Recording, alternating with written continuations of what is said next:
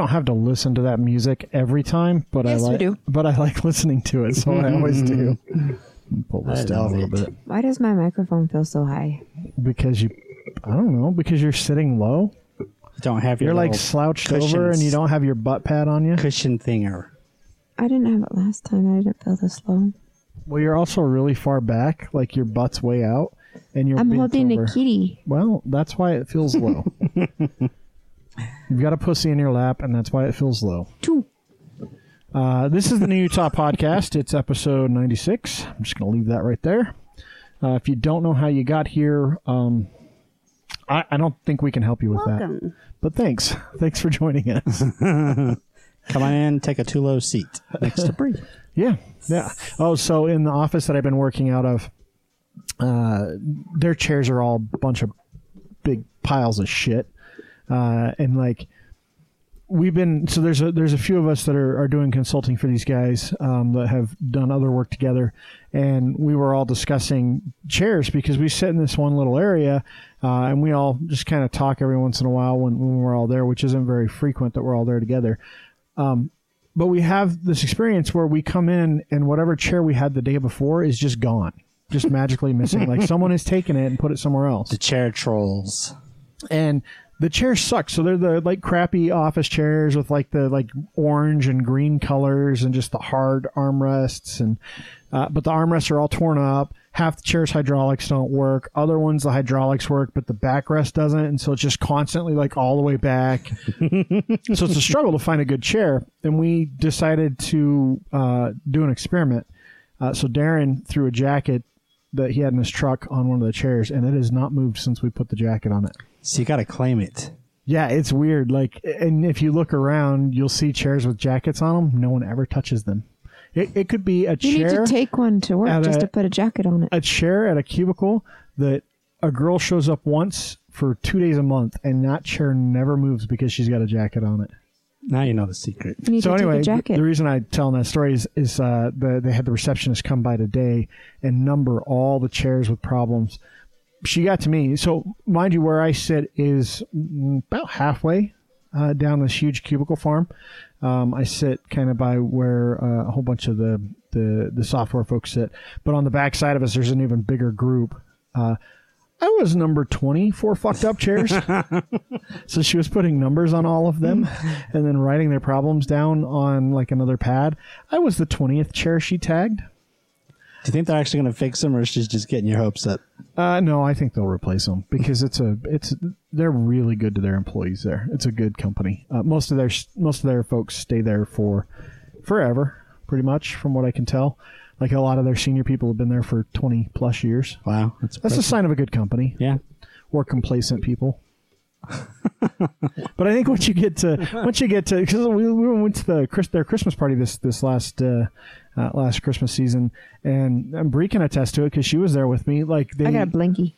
they decided to do some of their big item giveaways that they were doing um, based on years of service because they had complaints in the past when people had been there for like two years and they're winning things that are eight hundred dollars, and people that were there for twenty years didn't win shit.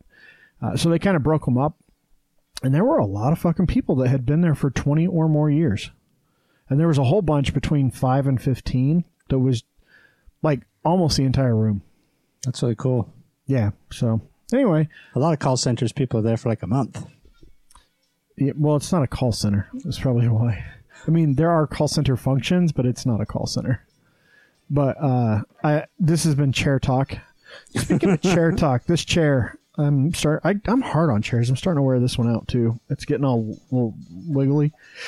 That's because you lean back and then you sit up and then you lean back and then you sit up and then That's you adjust true. it and then you don't adjust it. Then Just you play got with the your old arms. one, so when you get a new one, do I get that one? So I don't have to sit on the hard folding chair. Maybe I don't know if I'll get a new one soon.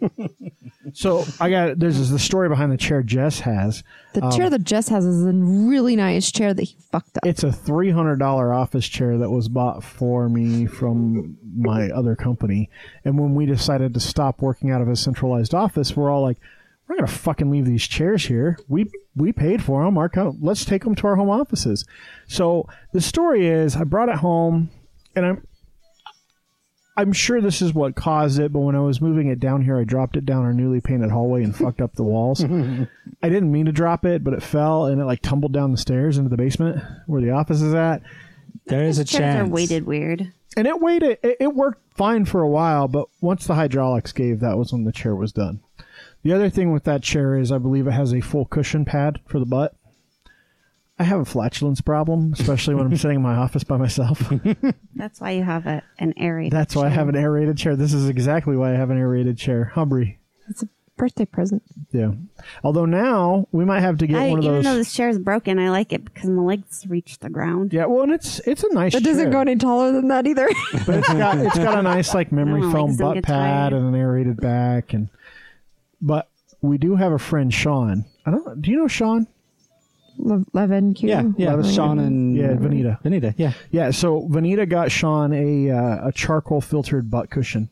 Was it Nice. underwear or a butt cushion? I can't remember. I don't know. But she got it for him for I his don't know what you're birthday, talking kind of about. as a joke because we found them online in in our gaming group. I think they were the underwear, the charcoal underwear. Yeah, so I think I need some of those. Because there are days I don't do this when I'm at the office that I've been working at, but in my office when it's just me all, all day, Yeah, Man, Brie and Brie- I sit on old ch- folding church chairs. uh, yeah. I'm gonna redo these chairs. I'm gonna like take off the thing and put like nice padding and paint them. well, Then our chairs will be nicer than theirs. so my thought is, if we convert that other room like we want to, and and make that actually just a studio, uh, which is which is the goal. Uh, We'll put real chairs in there. Jess is just going to burp into the mic. it's, it's cool. Usually, usually you don't say anything, and you're like, "Oh, excuse me," and but this time you're just like, "Bleh." I wasn't. My mouth was closed. But you like lean into the mic so everyone can hear. I'm just kidding, Jennifer. Um, you know that's going to be a thing for a while, right? for the next two years. I don't know about two years. That's an awful long time to carry out the same joke. I mean, Oh, you've been known. I don't know what you're talking. They're not your fries. Um, that's enough chair talk, I think. Unless you guys have more interesting chair stories. Chair story. I'm thinking I got nothing. Mine's covered in a Delta blanket that my boss stole from the airplane. Because it's So, nasty you know, underneath. you or know what I use those blankets for? Just because you like it. No, he's like, put it on your lap. I'm like, wait, want me to take a nap at work? Because I will if I have a blanket over the top of me. I use those blankets for the dog kennel. The dogs, they're great for kennels because they're small enough and they're This still one's soft. nice. This one's like the shiny gray. Yeah. yeah. Ours are nice. blue. I've got red. We got a red one too, From Delta. and an old The, black the one. red ones are fluffier than the blue ones. Yeah, the new red ones are better. I better. just take my own blanket on the plane, so I don't Me too. use I don't use blankets on the plane. I just end up with plastic that makes my skin sweat because I stick it next to me and fall asleep on it. I can't sleep on a plane. Yeah, it's true. I don't. Well, so when I say I I can sleep anywhere. when I say I fall asleep, I pass out from drinking a lot of booze because I cannot sleep. Like if it's if it's just the normal day, I can't go to sleep on a plane. It is so hard. But if it's if I can get you know I'm out. inebriated, as soon as I'm in my chair, then I wake up for my drink service and then go back to sleep. Even if it's just from here to LA. I can't sleep on a plane. I can't. I can't. I sleep. I sleep.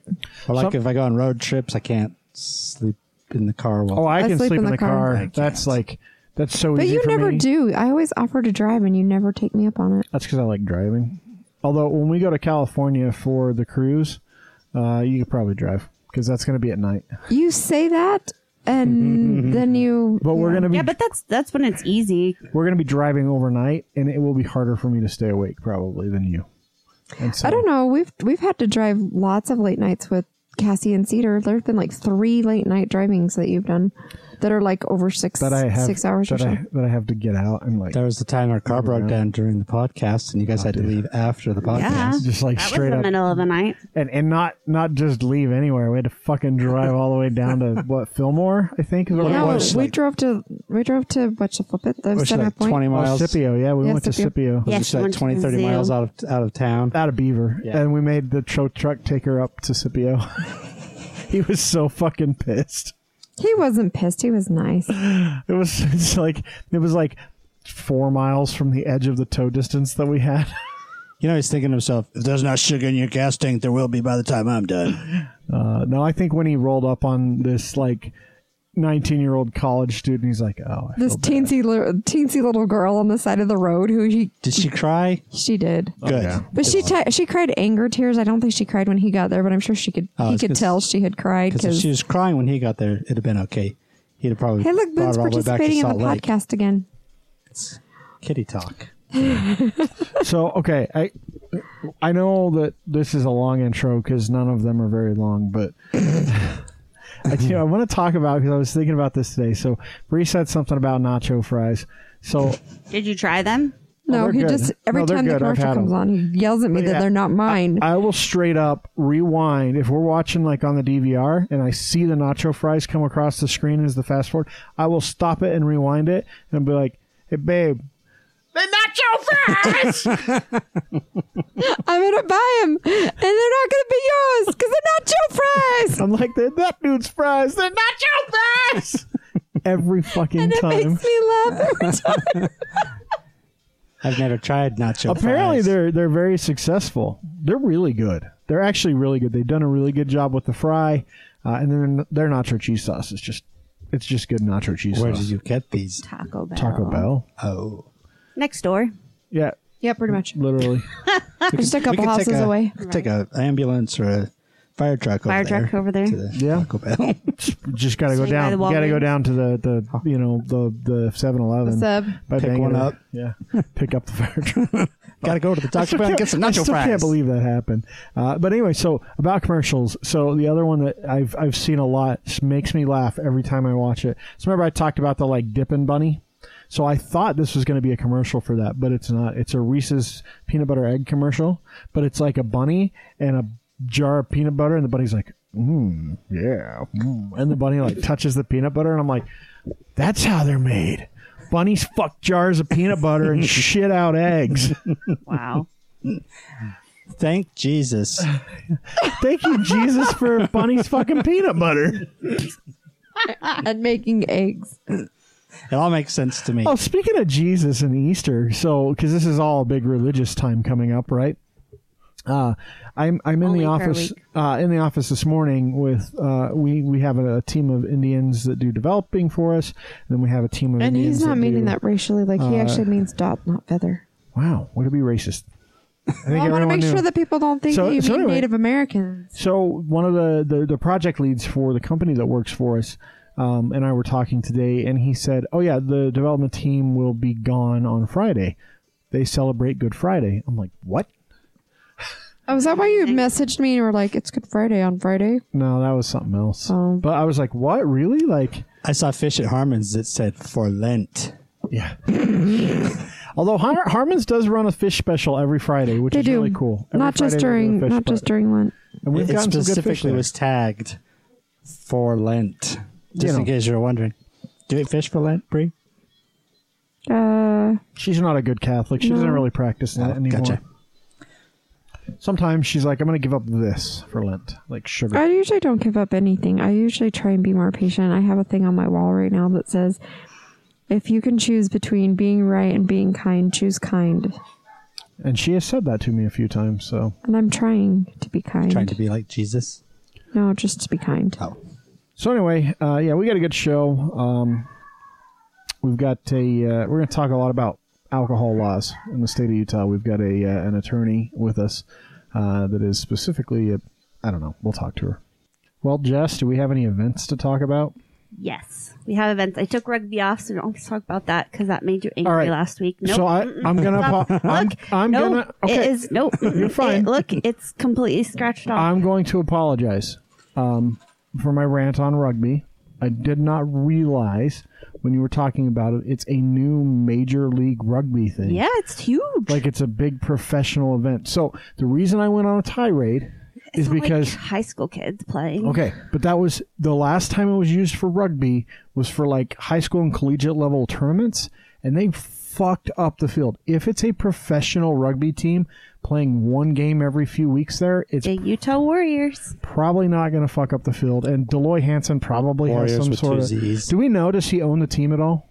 I don't know. I didn't do Uh, any I'm gonna- research into it, but you could look at. I'm going to Google it while you do some more events, and then hopefully I won't interrupt you as much. because I'm gonna Google it. Okay, Okay. perfect. So this coming up week is the What's it called? What's it called? It's called the Utah Warriors. The Utah Warriors. Okay. With two Z's. Yes. No Z's actually. What? I know. I can't be a Utah What's team. what's their mascot?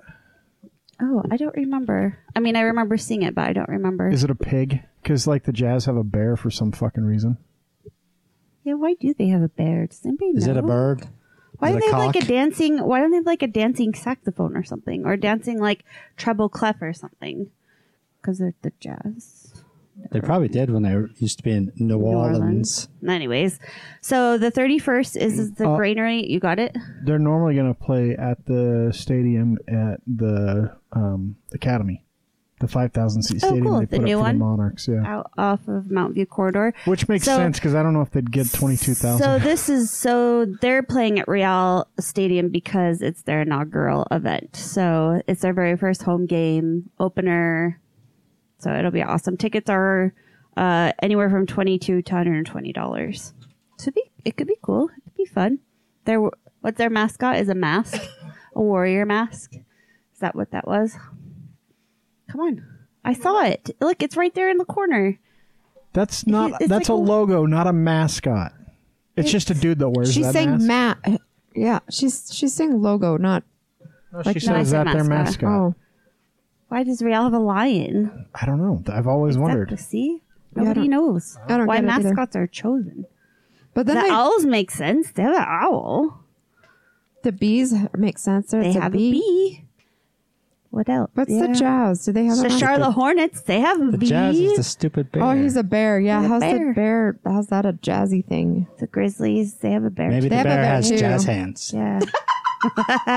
he definitely does not. I have never seen him do jazz hands. That son of a bitch can dunk a basketball though. Yes, he can. With a trampoline. yes. Even that midget bear, his whatever bear it is, the junior bear, the cougar. Oh, Oh, not the cougar, the junior jazz bear, the little guy, the but the little fat BYU midget cougar, bear. he's cool. No, he's, stupid. he's Cosmo's a the dumbest school. mascot ever. He has mad skills though. No, Cosmo's dumb.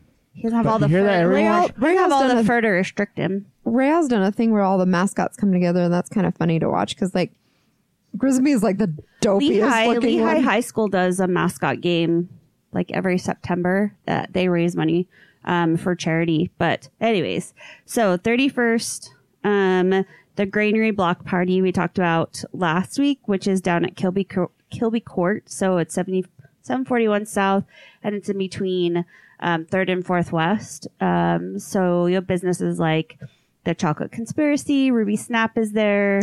Um, there, Kilby Court is normally like a little performance venue, which is That venue's so cool. it is, and it's so tiny. it's It is like, really small. It's like a it's like a living room. Well, Is that that imagine, one we went to for for, Yeah. Je- for Joel? Uh, yeah, we went there once. It's the one that's outdoors, like in this weird, like back alley. It's like a little tiny. well, it's like, s it's like tiny someone's room, too. backyard, and then it's just like an extended garage. basically. Like it, it Yes. really is like a detached garage that they perform in. Yes. anyway, so they'll have pop up shops. There's gonna be DJ, food trucks, and that goes from five to ten. Um, so it's kind of like an up and coming. Any traveling Magic mic trucks? No, not not if it is on the DL. Uh, okay, there are going to be Magic Mike people at the Warriors competition. I just found out. So, uh, no, I don't know. But I can't find anything as to who owns them. But I assume, based on the fact that they were announced at Rio Tinto Stadium, they're playing their first game there. Their new home is the stadium at the the training facility out in Herriman. I'm pretty sure they're probably owned by Dell Loy Hansen or one of his conglomerate companies. Just saying lots of press lots of press time and airtime on his radio stations i don't think it's a coincidence it could be causation. okay everyone's gonna try and fucking be legal the rest of the show because we talked to an attorney and she's look she couldn't even say she wasn't even either. legally like she was just normal. So it's, Yeah. it's not. She told us not to not to pretend. so i'm like we're pretty sure i missed some of the events what else is going on Well, I didn't even get through anymore. So, Oh, we talking- really? yes. We're still stuck on rugby. Yes. So the 29th, ah, you're fucked then jess right? Um, Nick, our good buddy Nick Passy, has a little show at Este Pizza in Sugar House Oh yeah, on the forgot about 29th. Yeah. So if you want to get some dinner and go listen to him play his guitar and, and sing some songs, then you should go there. Uh, on the 30th is the intro to Fine Chocolate that we've been talking about uh, with our friends at the Chocolate Conspiracy. I believe the class is like $30, $31, something like that after tax. So you can listen to our episode and then be like, that was really awesome. I want to know more about chocolate. I'll be and at then Hoover. Dam. I'll be at Hoover Dam that day. Taking the dam tour. Uh, tomorrow I'll be at uh, Shades of. Pale. You're going, oh yes. And uh, then I'll be at uh, I'd better take pictures and send Making them some you. soap. drinking a beer and making soap. Doesn't get better than that. hey, can can we bring our? Should we bring our own ropes? Oh my Should I bring some You twine? should just bring some I should just totally- It'd be funny. because Jen will Derek- start laughing. Derek will laugh so hard. I'm totally gonna get. I'm gonna bring some of my twine. Bring some rope. Um, so there are only four more farmers mar- winter markets left. Uh, April 21st is the last one, and then they give them about a month and a week ish before the summer one starts up again. We're actually going to have Get your somebody. heroin now, folks. Yes, we're actually going to have somebody uh, from the farmers market join us in May. So That that is such a broad, vague thing. Is it from the people that put on the farmers market, or is no, it one it- of the it's, the Salt, it's the Salt Lake Farmers is Market. it a homeless guy that hangs out People down that there? put it on. Is you it one of the dudes that takes their dog? I'm to the pretty dog sure park? It's if- all of them. I'm pretty sure if she would have done a vendor from the farmers market, she would say, "We have an artist I already or we did. have we've a- had Olio and we've had Chuck. And we had Kat Conspiracy, Martin. so- who's also at a vendor at the farmers market." It's true. She's got a booth there every year for a long time. Cat, She's usually by the entrance. kitty cat. Kitty, Martin. Yeah, I'm sure she's thrilled. she probably doesn't listen to us. Are you kidding me? She's She doing might. a lot of cool things lately. Uh, anyway, more events, or are we done? Really? I don't know. I mean, you, you're going out to like April 21st with this stupid winners market thing. Yeah. It's not stupid, I'm by not the way. talking. Dude, that's only a month away. Yeah. It's actually less than a month away. So, Point. Um, the 30th starts. We talked with Farmer Luke last week about the food trucks that come out. And so those are starting back up on the 30th. And then on the 31st, they are doing an Easter egg hunt on the farm, which is fun, I think. Pretty big farm to Yeah, find they're they're gonna have the chickens hide the eggs in the what machine did he say? Chicken The head egg? baler. in the baler. They- what they what he does. So I talked to them talked to him off the air about this. What he does is he feeds for two weeks leading up to it. He feeds the chicken food dye uh, as part of their chicken feed, like capsules of red number five and, and Meat, red forty meat and, juice. Yellow number and eight. yellow five. No, no, he Why just can't you just he gets the completely manufactured shit, um, and and then he just sets them free to roam in the field and lay eggs wherever they want. He actually keeps them out of Yeah, their I'm- I'm out sure. of their their little little pen. So uh, it's a true Easter egg hunt, but they're raw. So eh, it's hit We're gonna have to start putting a disclaimer on everything that Chris says. You know, Easter Easter is on April Fools this year, so that Well, that's could- what I'm saying. You I should do that. hate Like- April Fools. I It's do funny. not like jokes. Easter and April Fools on the same day. I love jokes. Jesus is going to be irony. like, gotcha. Gotcha. I'm not dead, motherfuckers. Because you know that's what Easter was. Maybe Easter that was when the first Easter was. Maybe it it was really the first was an April, April Fool's. Fool's joke. That's when he's like, "Ah, I'm not dead, bitches. Look out, I'm. What you looking for? April Fools, fuckers." Okay, I have an event for you, Chris. on the 7th of April, which is like a week away, um, you can go try scuba diving at Neptune Dive for $25. Don't say eh. You were talking You know about what? it. We should see if Really? Sean wants to try it and see if she really, really wants to do that. Don't eh me. Well, okay. so nope. he- here's the thing: if I if we really want to do that, we should just go get certified so we can do real scuba diving On your uh, while we're down while we're down there. They, there is one um, one of the the excursions actually is an intro to scuba diving excursion where you get to go scuba dive for real, but Right, but what I'm saying is, is for 25 bucks, a she cert. could decide if she actually likes scuba diving or if snorkeling's good for, good enough for her. Well, spots are limited, so if you are interested, you better contact. Where are they at? Neptune. They're on uh, 2445 South and 9th East. are they are they doing that on the in their own facility? Or are they Uh-huh. going up to the Crater Lake thing? I think they do it in their, Their own mega tank. facility. If I am Well, because they they have Not the they, mistaken. they do most of their diving certification stuff up at the there's some crater lake Hmm. where it's like it's this crazy like hole. It's just a deep underground at lake. mid, in Midway. yeah, Yeah. I know they've got that. Well, it's like one or two tanks at their facility. That's I don't know, fifty feet or I, I don't Yeah. know. It's cool. It's actually a really cool facility. Did you guys know that we have a Ninja Warrior gym in Utah? Like a legitimate. It is an association. It's called the Ultimate Ninja Athlete Association. And so all it has is those salmon bars. it is. It's, uh, it's, it's just like rows of the salmon, the salmon ladders. Do you know what I'm talking about? Yeah. That, No, no, no, no. It's the one bar, and you just Oh yeah, you can flip it I up, wish flip it up, people flip could it up. see you guys That's- right that's all it is. Is just a row of those along the wall. Well, they're and doing then- a regional qualifier on the seventh. It's in Layton. I like that show when they when they're all talking about the guy who's been training for twelve years and blah blah blah, and he runs down and the very first obstacle he slips. he like falls and like eats shit into the well, that was Hey, that's a lot of pressure when you're on TV. Okay, so that shit's really hard. And Stephen Amell is a fucking badass, right? So when he did it, it was really cool. And he did that because he came to Utah and they made him say he was going to do it on stage in front of people. But anyway, And he that, did an amazing job because he's like really cool. so there was a show that used to be on. Remember when we had Game Show Network? There was a show that used American to be on. Gladiators. That was a good show. Um, My jam. But it was a it was a, a Japanese game show, and it was Where you like make the shapes as the wall comes at you. That one? No. Okay. Uh, I like that we're all trying to guess what you're saying. It was like it was called MPX or something. But what made the show great was the commentary because it wasn't this oh you're such a successful blah blah blah. They dubbed over it, and so you could see them making you know whatever comments, but it was all dubbed over in English, and It's like it was Mystery Science Theater ish. sort of. They dubbed it like it was actually them announcing it and they were like it's the industrial sex workers versus the night nurses or something would be the two teams. And like they they'd show the interviews they would do in japanese but they would dub over them in english and it was so good and so instead of being like oh well this guy you know he's a successful this and this and he's trained this there's like yeah he's really bad at uh, grabbing those balls chuck he's he's gonna fall So over. this is what we should do. We should go to the qualifier. We can record it, and then we can dub over the top of it, and we can make our own. We don't Your have to brain is working. yeah yeah like this is a serious consideration for me Have you seen because that is one of my favorite shows. Have you seen that I've Japanese seen. game It's show where really the wall funny. comes at them and there's a shape in the wall and they have to make the shape so they don't get pushed off? Yeah, sure. I've seen it. seen it? And Wipeout Wipeout was a Americanized version of that that yes. sucked. My friend But they, they made for that. that quite a few times. They made that Xbox game for the Kinect, the Wipeout Xbox Wipeout game. It was That's stupid too. fun if you're not like actually doing it. No, they were all stupid. Anyways, okay, so that's on the seventh. Um, if you want to go further north, because that's in Layton, you can go up to Ogden. Have you ever want to be part of Storage Wars, you guys?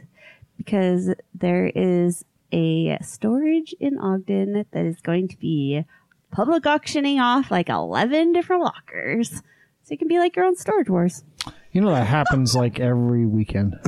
well, this was I don't wanna part of your events. event. I mean, so, that's a well, you are you because you always do. So No, but that so this is so the storage wars thing is kind of a, it was a self defeating prophecy for those guys. So this is a business that's been around for years where you go buy things at auction and then resell them. And storage lockers are one of those things where if you run like a thrift store, it's a really good way to get merchandise for a thrift store because most of it's like older stuff. It's housewares, it's clothes, it's crap no one really wants, but everyone needs it at some level, and you could sell it for a couple bucks a shirt.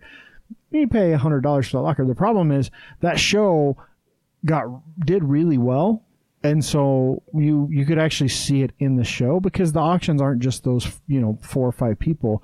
The auctions are open to the public for these things, but no one ever used to go to them. So they would get they would get storage lockers for dirt cheap. They were really only bidding against three or four people, and so they would they would get them for really cheap.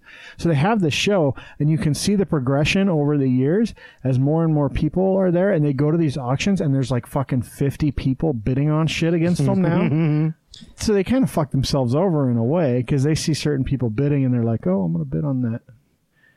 And then the prices they're paying now are way different than the early seasons because of that. So, that's true. It's a Sorry. strategy, though. The it's people okay. are jerkier too. well, and it is a strategy. It is a strategy to be able to tell. It's a skill to be able to say, based on what I'm seeing up front, stuff in the back is probably worth some. Do they money. get to see what's in it or They open. No. They, you, so they you- actually have video on. So it's behind self storage auction. They actually have video on their website, and they have uh, like listings of the like each of the lockers. Oh, so Not all the stuff, but So they've already gone through contents of lockers. See, think that's so.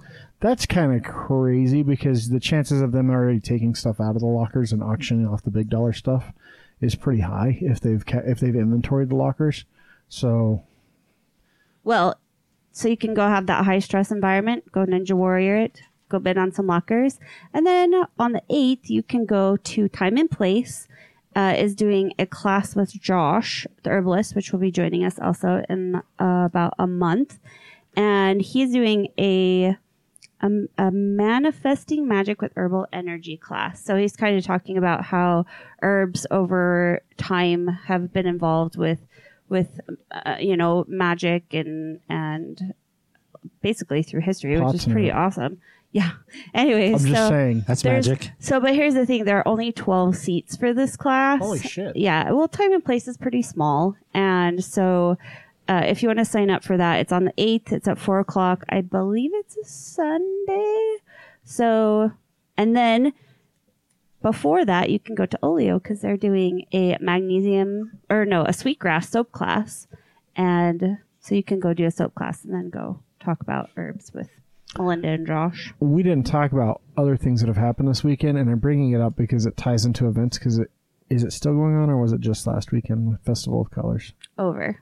It's just the one weekend, right? Mm-hmm. Damn it, never mind. Yep, over and done with. It's a I know. past I due left and I. Jess is I like, was I didn't fucking tell anyone about the Festival of Colors. I just went and sprayed myself with neon shit. So like nobody was there since we didn't announce it. That's Yeah, sad. it was Yeah. really was poor me. I was like, yeah, Hare Krishna. she bought she bought two extra pouches of color just because she felt bad. and I bought all the licorice. Oh, by the way, guys, I believe I have a case of licorice coming for free. So I hope you want licorice. What? Like what kind of licorice? the apple one that we had. No way. That's so good. yeah, so I'm doing a cake for them this week. And she was like, oh, and by the way, when she paid me on Venmo, I have a case of licorice for you if you want it. Good times. I would So- take it. Is the cake fashioned with licorice around it? In It any is not. It's actually a it's a skiing cake. So, anyways, so I just thought I'd tell you. That Oh, we by have- the way, I we have saw your licorice uni- coming. your unicorn cake with the little eyes. Was it rainbow inside? Uh, it was. Yes, it was. not rainbow, but it was the color of the frosting that was on the outside. So the teal, Yeah. pink, and purple. I was gonna do a rainbow, but then You I was should've. like, You should have. But I'm then it wouldn't, have ma- disappointed. it wouldn't have matched the frosting. I'm disappointed. Inside of every rainbow Of is. all the cakes that I've done, you bring up the unicorn and not 'Cause my it- horror cake. I thought the horror unicorn was cake was kind of cool. cute, and I only saw the one cute. side of the horror cake because I didn't sl- scroll. I through have another pictures. one. Horror. coming That's up. horror, not horror. That's what I meant to It say. was. It's all right. It is people get The horror. One of my Him most and his favorite cakes I've ever So- made. get you with it later. So, but the unicorn, everyone knows unicorns have a whole bunch of rainbow colored poop inside of them, and I just thought you should have made your cake like that. So, but I did like But it. it I was thought it was a still cute. colorful. It was a cute little. I mean, it was it was fairly simple from the looks of it, but very nice. Like I liked it. I like the simple things. No cake is ever simple. Isn't that what My people cakes tell are you? because they just stay in the pan and they're lopsided, and I put frosting. On them. Isn't that on what people tell you? Oh, this is an easy one. They tell you that this is easy. Mm-hmm. Every time. This, this is a this is an easy one. Just do what's easiest for you. That's what they say. Chris's soccer That's what I ball say cake about that. probably would have been the easiest one because it was a round cake sitting on a square cake, and that was it. she made a little fondant dude, and that was it. Well, she did cover it in fondant and decorate the soccer Well, I ball. to know, look like but a I'm just soccer saying- ball, and she made It's a s- not. and So she many made a big things can go scarf out of wrong. fondant. I don't think you remember how detailed that cake actually Maybe I don't. I just remember the soccer ball. No, that that cake probably took some time. Seriously.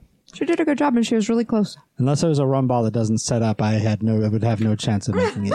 Dude, those were so fucking bad. They were really He bad. made a good batch, by the way. Not that I ever saw. Well, then uh, that sucks to be you. Uh, no. So I actually have another horror cake coming up, but it's different um, horror movie themed. The last one was uh, Jason, Texas Chainsaw Massacre, Jigsaw, and Freddy Krueger. And so this next one, they've taken off Jigsaw and they've taken off Texas Chainsaw and they put Michael Myers and the Scream mask. So. oh, that will be fun. But I but I found a really I actually saw a tattoo that inspired how I'm oh going yeah, I guess it did have a lot of I'm stuff on it. how I'm going to do the um Michael Myers' side because his it's like a real face and it's a little harder to sculpt. I'm Tell me that wouldn't have been a difficult cake to I've- make. I- yeah, I uh, round is it. not I forgot it had all that other stuff. On. like you can get a round mold, but right. it's But the first of all, and she stuff. cu- and cutting out each of the individual shapes for the black and white on the soccer ball. Yeah, and Yeah. The, so I will say though, the worst part of that cake was the little dude. well, he was all He fondant. was so it gum paste? it was so ugly. Oh. but the rest of the cake was great. But the dude was like, you could tell she's not good at making people. I'm not good at making people, and I That's have a skill. That's like a and I really have hard people, thing to do. and I have a person to make this week. So fortunately, it's falling through a mountain. So So it could be like, ah. It's supposed to be messed up. well, I I guess. I guess. Anyways, there were people at the Colors Festival, though I feel that there were way less because of the threat of weather, which never actually really hit Utah County. I don't think. Like you could see it up north And because sure. you forgot to announce it. Right, but it was it was cold. She it wanted was like more room. 48 degrees and um, I think by the time we left on Sunday, you could see a huge cloud moving across Utah Lake that I'm pretty sure hit Spanish Fork. So Hey, did you guys see in my show notes that I relabeled this article and said it was called Legends Solar Under Fire? I was trying to be cute. Did it work? Did let me by a raise of hands who actually looked at the articles I put up there? yeah, I do because I you have to print them all. out. Doesn't mean you read them. I'm a skimmer. Jer- Jeremy and Bree are just. I had silent. every ever. intention. Why I would do. you even ask that? They don't ever. So I know. I did try to read the legislature thing, or that was 300 pages long. It's 100 and it was Uh, 139 it's like pages. four thousand lines. So I we'll- seriously did skim through that, and I'm like, oh, you, this is You know what ridiculous. usually happens is I open up the Google document on Monday and I see that you've started it. Every once in a while, I get to the first link and I even open the first link, and then it just sits there. And then when I get ready to go home, I'm like, oh. And then I close the Google documents and I close the link and I haven't read it yet. So we do have a we do have a, a regular show. We're going to talk to Tanner Lenart. Uh, she's an attorney um, for um, businesses in the state of Utah that have liquor issues, basically. Um, so more of that later. But um, we're going to talk about a little bit of other news going on in Utah. I, I think we will do our legislative review uh, next week because we don't have a guest, right? Yes, we do. We have, Yeah, we have Michael Michael Brent Collins. It's my. I'm so excited. I thought we didn't have one on the third. Is it? It is a third, right? Next week's a third. Mm-hmm. Yeah, and that's when he is. I'm so excited. I still think we'll do it then. So um, one of my Jess, I'm so excited. One of my friends that's read the books too. She's helped. She helped me make some notes, so we'll have good notes. And I've got those books out on the table. So I'm gonna try So- and write something up. what you should do is is go on the Google Doc and put some of those questions in for. Well, next I will. week's She just show. she sent it to me in a PDF, so I've got to copy and paste it. Kid, I don't know if I said that loud enough. Dude, I'm excited Oh, about shit. this. This is my she's one got that I headphones asked on. for. I know, and I, I like him. He's a really he's a really nice dude. I'm I've talked trying him not a few to times. like have self-serving interviews, okay? It's good. It's good. I'm tired of you having us interview your cake. I'm gonna customers. wholly admit this is a totally self-serving interview Your because I like customers. him. Have we interviewed? I don't Oh, know if we've interviewed any of my, anybody I've done a cake I, for your, actually. your cousin won't interview with us, so probably not. One of these days, we're I know going he to interview almost got up and got on the microphone, and then Jess was like, "You're coming over on the microphone," and he was like, "Oh shit, can't come over I on the did microphone." not. I did not see him almost get up. he did. He got. He was getting up. Definitely will never, ever. Uh, okay, so anyway, um, what I was saying uh, about the the Legend Solar Under Fire, so they are actually uh, they're getting in some serious trouble. They've lost. I'm surprised they're contractor the license? first one. Those solar panel people are insatiable with the freaking phone calls and the door to door people, and oh my! They've been blowing up my phone lately, and I just don't fucking answer them. My boss answers every time. I'm like, you know better. Like, why are you answering your phone? They're gonna keep calling you. Look, I it's not that I don't want solar panels. I have to replace my roof first. Um, but so this company, uh, the the state regulators are pursuing disciplinary action against them. Um, they, I believe, are trying to s- take their licensing away.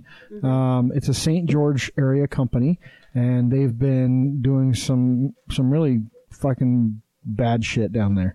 Uh, St. George sucks anyway because St. George Usually, has when it says cash flow problem, that's definitely Yeah. They uh uh okay, so they were unable to follow through on a $10 million donation to Dixie State. And so Dixie State said, fuck you, you're not part of our stadium anymore. Good, because that's where my daughter's going, and I wouldn't want them to have a defunct stadium. Uh, so the, those were their words. the action Yes. filed against the company, um, it's got a whole bunch of operating names. So Legend Solar, Legend Energy, Legend Ventures. Uh, that, that tells you another bad business practice. If they have like 12 different business names, they're not that big. so, um, TVT Capital, a lending firm, uh, they have to pay. They had a New York State Supreme Court ordered them to pay the this capital lending firm three hundred thousand dollars in December. Um, so I think they. Uh, For how much they charge for solar systems? It averages twenty thousand dollars for a residential. How Yeah. are they uh, low on money? well, usually when stuff like that happens, it means they are uh, doing some. They got some other stuff, shit going on. other inside. stuff going on. Yeah, so not not good for them. Um, sucks to see a solar company go, but uh, I'll I'll be interested with the tariffs and stuff that we're doing if uh, solar doesn't go up in cost again. Um, like you were commenting last week on on lumber and Well, gas too. cement. So we'll gas see. went up forty cents in a week. I don't fill my car up Actually, that much longer anymore, than that, so- sixty cents now. but it's getting to the summertime and it always goes up in the summer I- too. I don't notice- much. Fast, no way. I don't notice because I have to get gas, and so I just pay for it. I notice once it starts getting above three dollars, and it's not there Diesel yet. is diesel at three fourteen. I don't have to use diesel. That's some dirty shit that comes out of those vehicles. you should see the look she's giving me. uh, okay, so I talked last week about the the caucus and how I didn't go, and apparently I was basically like everyone else. the Spencer Cox said there were nine people that showed up. Yeah, he he braved But traffic I'm pretty to get to sure his there's caucus. only like nine people in his town, anyways. So that's but that's everyone. re- he said that's really low even for his The, caucus. the email that came an hour and a half before it started. That's so weird. uh, So no joke, and I'm not exaggerating. We had we had signs all over our town for at least two weeks. So Yeah, this is one of the lowest turnouts they've had for a caucus, which was unexpected with all the crazy stuff that's been going on. And I think it comes back to they're not telling people when and where these things are. Like it, you have to go out and seek that information because outside of you telling me that, that your neighborhood looks like that, I hadn't, no, I didn't know about just- it. I thought it was weird when you said that. So the fuck is this article? I didn't put this in there. I did. you just keep fucking sneaking shit in. it's all it's. it- this is a big deal because if you are part of new, a do not call list, we joke about these featured family film companies here in Utah all the time, but they have been slapped with a huge fine for telemarketing Well, calls. so this, this Forty-five point four million dollars. Yeah, so this, but they suspended all but half a million of that, basically, um, ba- based on the company's inability to pay the entire 99 million calls to phone numbers on the do not call list. Like, that's, that's, huge. That's why I printed it out. That's why I snuck it Bastard. So in. here's the thing: that's going to put this company out of business, which is kind of the purpose. I I think. Now, this is a company that's been around since I was in college, like in the late '90s. I almost got a job. They're they the one that while made the Jesus college. cartoons? Uh, yeah, and they make a bunch of weird like family films, and they try to was get this you the one that Travis stupid. works, did some voice work for? Travis Tate? No, no, that's the that that was one of the That's the, the VidAngels. that's the VidAngel stuff. That's right. Um, no, the, these guys. oh So no, these he did guys. his own special for that. It wasn't voice work. He did a. I thought like he was a- doing voice work, though, too. So these guys would would call people and try to get them to buy their stupid movies, and they're not any movie you've ever heard of. They produce them. Um, they're really crappy, low budget films, um, but they're supposed to be family friendly type stuff. Uh, if it's the same company, I'm thinking. But basically, oh, Jesus, 99 million calls to phones on the phone numbers on the do not call registry. That's just crazy. An additional four million calls. with That's like not an accident. That's not an accident. That's not like, oh, whoops, we got the wrong list. No, that's just ignoring federal regulation 100%. Uh, and I'm glad they got slapped with the fines because someone has to be made an example of for companies to stop doing this Well, shit. and it is the first ever case um, that has the verdict was the first ever in action. Well, and it went to it. it. went to trial, and and the thing about a verdict like this happening is it uh, some case has to go to trial, and once it goes to trial and you get a verdict, every other case gets settled out before trial because they know they're going to lose. Uh, not every other, but a lot Well, of them. unless you're in Utah, and then you just keep doing things that people say are unconstitutional, and we'll and go then get, to. get get get get your business completely destroyed because this is a Utah-based company right here. Oh no, I'm just saying we have a history in Utah of taking things to trial that have been proven to be unconstitutional in the past. Yeah, we won't know now because we fucking stopped having people look at our stuff for constitutionality. So I don't Did know if that that pass? passed. I don't know if it passed. I haven't looked to be honest with you. Um, one thing that did pass though is, uh, and this is really cool. There's actually two uh, women's health bills that passed. Uh, so there is a birth control bill. So Senate Bill 184 lets women, Utah women, obtain birth control directly from a pharmacist. As long as you're over the age of 18, you have to fill out this questionnaire thing, uh, and a pharmacist can prescribe you birth control, which is about fucking time for that to happen. It is such a huge deal. Plus, IUD one is huge too. IUDs are super, super expensive. Yeah, so IUDs for low income uh, people. So HB 12 uh, will give thousands of very low income women access to family planning services, including the costly but long acting birth control, uh, such as IUDs. So there's other things that they get, but uh, the last line says 15 years ago, there likely would have been an apocalyptic nuclear explosion had similar legislation been introduced. yeah, so this is just a huge deal. It's a huge win for women's health for these these laws to be passed. Um, it, it's it's a huge step in the right direction in the state of Utah, which is fucking amazing. You know, um, this reminds me of that Sam Bee thing that we watched uh, about birth control, how they treat every woman problem with birth control. And then, so if women want to get pregnant, they can't because they're being treated with birth control because nobody, because they don't actually study the problems yeah, that women have. like endometriosis is still treated with either birth control or take out your a uterus, hysterectomy. Like, that's it. rip out your oven, or uh, make it inoperable. Wow. Just go ahead and shove that oven full of uh, insulation and don't turn it on. Okay. Gosh. Is that like the spray kind insulation, or is that that like Yeah, the no, it's like spray fluffy foam. kind that you just like Well, it's the fluffy kind because you push can up take in? if you stop taking the pills, you can you can you know open the oven back up. You don't But if you permanent. if you do well, I mean, if you want it to be permanent, you just tear the oven out and you use the microwave only. That's adoption in this scenario. The microwave is adoption. Wow. You're on a fast track to a kid because you can get them at various levels really quick. You know, baby to like 15 kids. Yes, you can. and different differing levels of like social ineptitude. I'm sorry. I'm a fucking terrible human being. I'm worse for laughing, so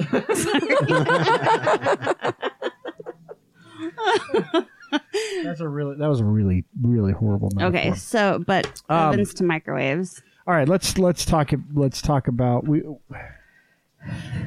Eight thousand people. let me tell you the, the the the thing that happened Saturday. So for those of you that have been living in a fucking bubble or are morons Under rocks. under rocks in your basement, um, in your mom's basement probably, um, if you do not know what happened on Saturday, um, go open up the internet once. Um, so on Saturday, on March 24th, there was a huge march uh, nationwide um, called March for Our Lives. And it was a march led by teenagers, by high school kids, uh, organized, uh, set up, and, and led by high school kids. And I spent a lot of time Saturday morning. Um, we didn't go. Uh, we, we thought about it, but we had a bunch of other stuff to do. But I spent a lot of time Saturday morning doing stuff with CNN on as they were going from major city to major city to major city, from speech to speech to speech. All of these are high school kids giving speeches that were just crazy empowering, and the the sheer volume of kids marching in Utah, eight thousand people marching on the Capitol is unreal. It's the well, they were saying I was this morning on the news or yesterday morning on the news that it's the largest um, protest uh, in Utah, and Bigger than the Women's March. It was six thousand people were at the Women's March. Uh, Two thousand people were at same um, same sex marriage march a couple So, years ago. 8,000. So eight thousand people. Mostly kids. It's awesome. lot lot of high school kids, some college kids, uh, and what People I who are new voters or getting ready to be voters who hopefully there will were take some it. epic signs held by kids. well, and hopefully around they the country, too. hopefully they they will take it to heart and they will go to the polls in November because that's what's that's where their vote's going to count. Th- I that's just where it's I going to make just a want difference. gun owners to just take a breath and realize this has nothing to do with like taking away their guns. It's just about reform and making sure people are safe. Like you have a right to own a gun, to take a breath. but having a right to own a gun doesn't mean that there shouldn't be regulation around it. You have a right to free speech. But guess But what? If you have 5,000 people assemble without a permit, they will break up that assembly. It's not that you don't have a right to do it, but there are ways to go about doing it. You have to get permits to do those sort of mass gatherings. You have to have a driver's license to drive a car. To get behind the wheel of a car, which is a, a uh, an instrument, a tool that is used for transportation, you have to have a driver license. The reason you have to have that is because there are other cars on the road because it is a very dangerous tool and it can kill people. it does. A gun is designed to kill people. That's all it's designed to do is to kill things and people. I don't give a shit if it's a BB gun or if it's a fucking, you know, M40 machine gun. They are all designed with the same purpose, which is to shoot and hurt or kill things. Why don't you have to have a license to own a gun? Why is there still a way to purchase a gun as a 16 year old at a fucking gun show where nothing's tracked and you can do whatever the hell you want with it? It's ridiculous. There's no waiting period. There's no background check. You can just go buy it privately from someone else.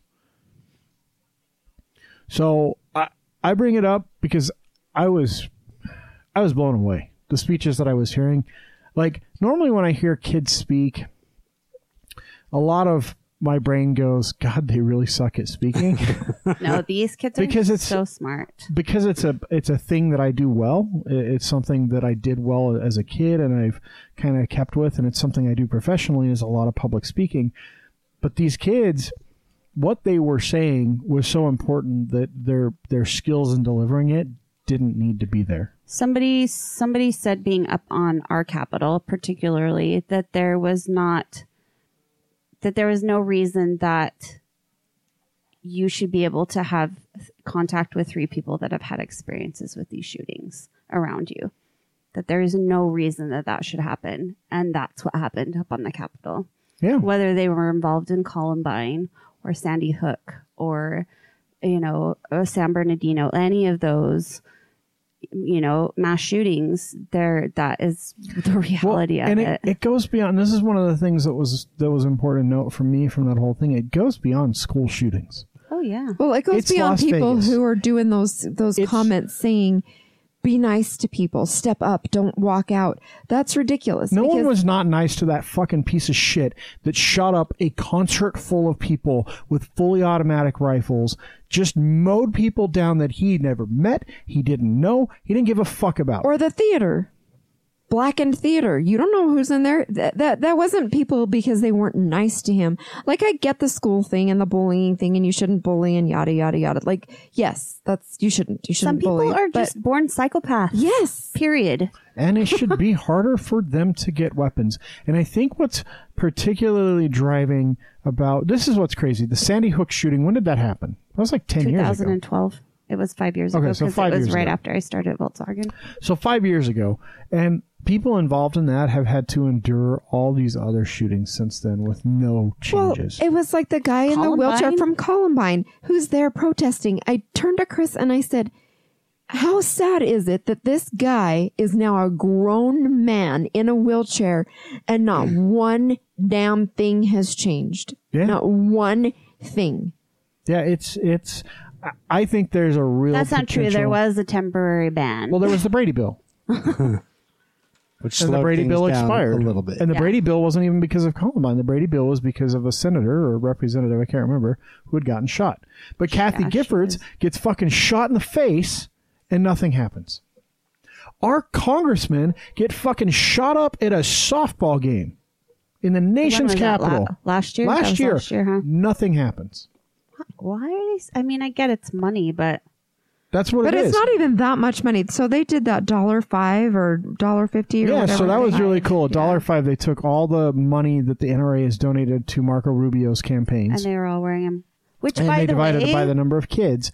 And dollar five. all That's what you they're need worth. is CPR, clear backpacks, Oh. and rocks. by the Yeah, way. exactly.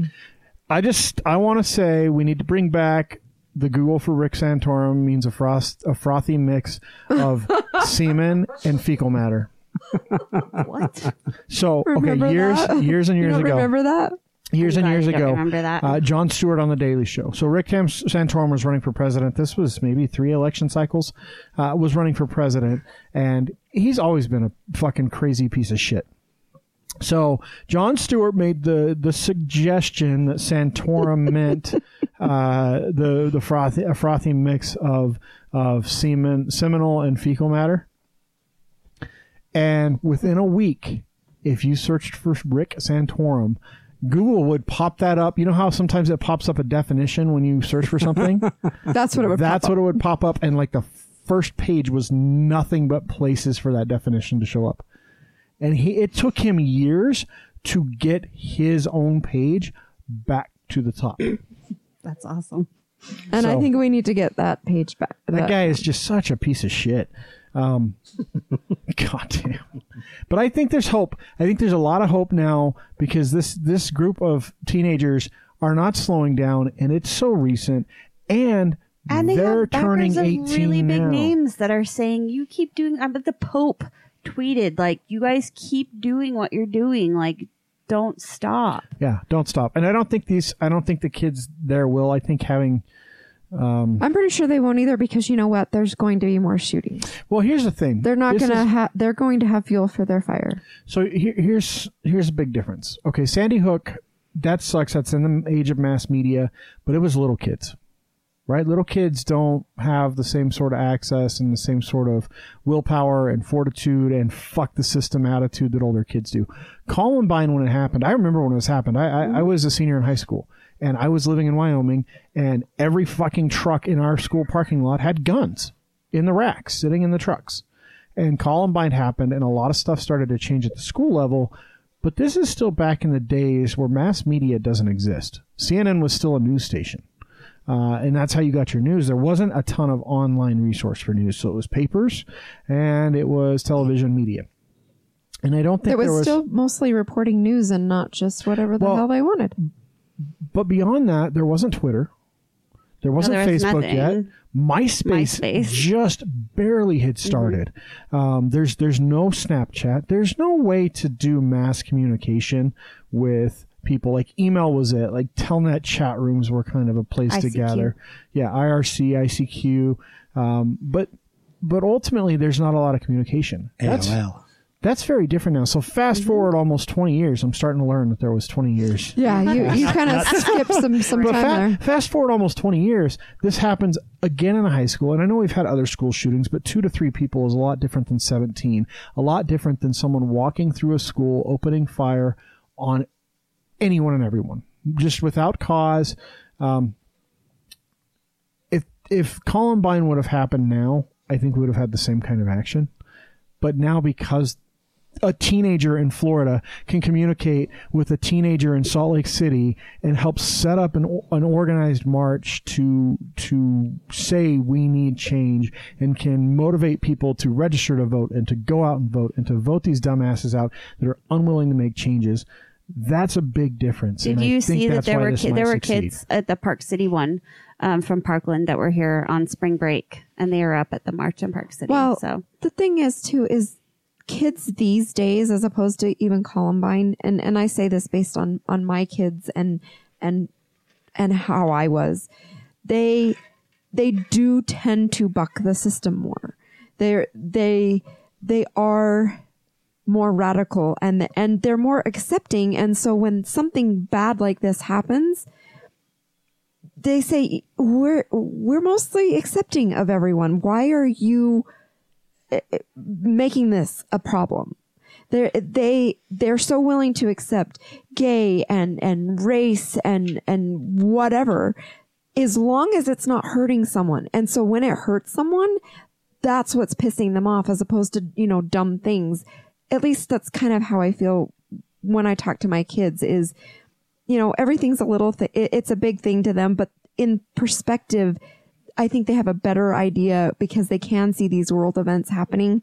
If they stop and, and pay attention to them, they see that we don't have to listen to our our elders. Like my kids always tell me, and I say, you should have respect for your elders. Well, why? Like they want to know why. I have respect for people who earn it, not just because they're older than me. And these kids are of that generation where we don't have to respect them just because they're old and they've been there and because they have experience. They need to also have respect for us when we're here living it and, and being the ones in danger. That's a, that's another huge difference between now and then is not just the media, but the kids. And I don't want to say that they're disrespectful because they're not necessarily, but they just like kids have to earn adults respect. These kids feel like, why should I just give an adult respect just because they're older than me? No, I think it's cyc- I think it's cyclical. Cyc- uh, I- Cyclical? yeah, cyclical because our generation didn't have to deal with something like this. We didn't have to be that way. Fast forward to before our parents' generations, they had to deal with that civil rights. Like there's, we weren't involved in something Well, like, like- that. That we had, that we have to be the way that the kids need to be right now. That's like what I was saying with with uh, before the march was that the walkout that happened on the 17th. I, I said many times, I don't know if I said it here or, or just in conversation, but and I said it to my kids, if you if you want to walk out of school, walk out. If you get suspended, who fucking cares? Well, Because- Sean's whole school walked out. during the civil that that's different. And I it's know, really but- cool that the school did that but but there were schools threatening to suspend kids for walking out of school. Mm-hmm. good. Walk out. Because guess what? In the civil rights era in, the 50s and the 60s um, when they did things like sit-ins they went to jail. They got beat by cops. Yep. but it made a change. It made a change start start to occur. And things don't happen until someone does something and that act of walking out is, is making a statement. We're, we're we're standing up for something and you know do what you're going to do to us. But you have to live with those consequences. But that's civil disobedience. That's something this country was born on. Mm-hmm. The the the everyone you know you think back to the New England Tea Party right? Huge famous event in our history. It was just a it wasn't all that crazy. Like if you think about what actually happened, they got onto a ship and they threw a bunch of fucking tea into the harbor. And the reason they did that is because of the tea tax that was being imposed on them. And they were sick of being taxed without having any kind of actual representation in the English parliament. And so they threw a bunch of tea overboard on a ship. And that act, it's not the only thing that led to it, but it's kind of seen as a keystone of, of, of the Revolutionary War. This country was founded, when you talk about what founding founder, fathers wanted, that's the kind of action that they wanted. That's the kind of actions they took to create this country. Well, It wasn't Jesus bullshit. it's a little ironic that they are telling Had to get that kids that they want Well, them to Jesus give up their guns on you know because it's their amendment and it's their right and they have to be able to fight for you know fight against the government and then they tell these kids well don't fight against the government But you know what else is their right as as Americans? Not Americans? going to school scared every day that they're going to come home safe. to fucking change the goddamn Constitution. it's guess an what? amendment to begin with If you're black, you used to be three fifths of a person that couldn't actually vote, but you counted as three fifths of a person for representation. If you're a woman, you didn't get to vote in this damn country for years. If you are 18, you didn't get to vote in this country for years. Those things all changed because we changed the Constitution. So just because it's written in the Constitution doesn't mean it has to fucking stay it's there. an amendment to the constitution already it can be removed. I know it's part of our Bill of Rights, but it doesn't matter. We have the ability as a nation to change that, to remove that, to alter that. Let's see, follow suit with like Australia and stuff like that. All right, can we move on? we don't have a lot of time, but I wanted to get to a few fun liquor stories since we do have a an interview with a liquor attorney. I know Jeremy was getting into other legislation. We're going to talk about that next week, probably. She needs to leave that, That- highlighted the thing is, thing is like highlighted. all the all the legislative articles that are out there right now are like headline for one, and then like five pages of other shit that has nothing to do with the headline. Uh, so because they're trying to get a bunch, because look, the last couple days of the legislature, they passed like 600 things, and then Herbert has to sign them over the next two weeks. So um, there's not a lot to go on in terms of what was passed until at the end of the session. So um, anyway, so some some different stuff that's that's going on uh, in the state from a, a liquor perspective. So we talk about this one a little bit, so I'll just mention it briefly. We talk about it a little bit in the interview. So uh, and and Tanner did confirm the bill did pass. Uh, to get rid of the statute in our legislation that uh, created the lawsuit from Brewvies.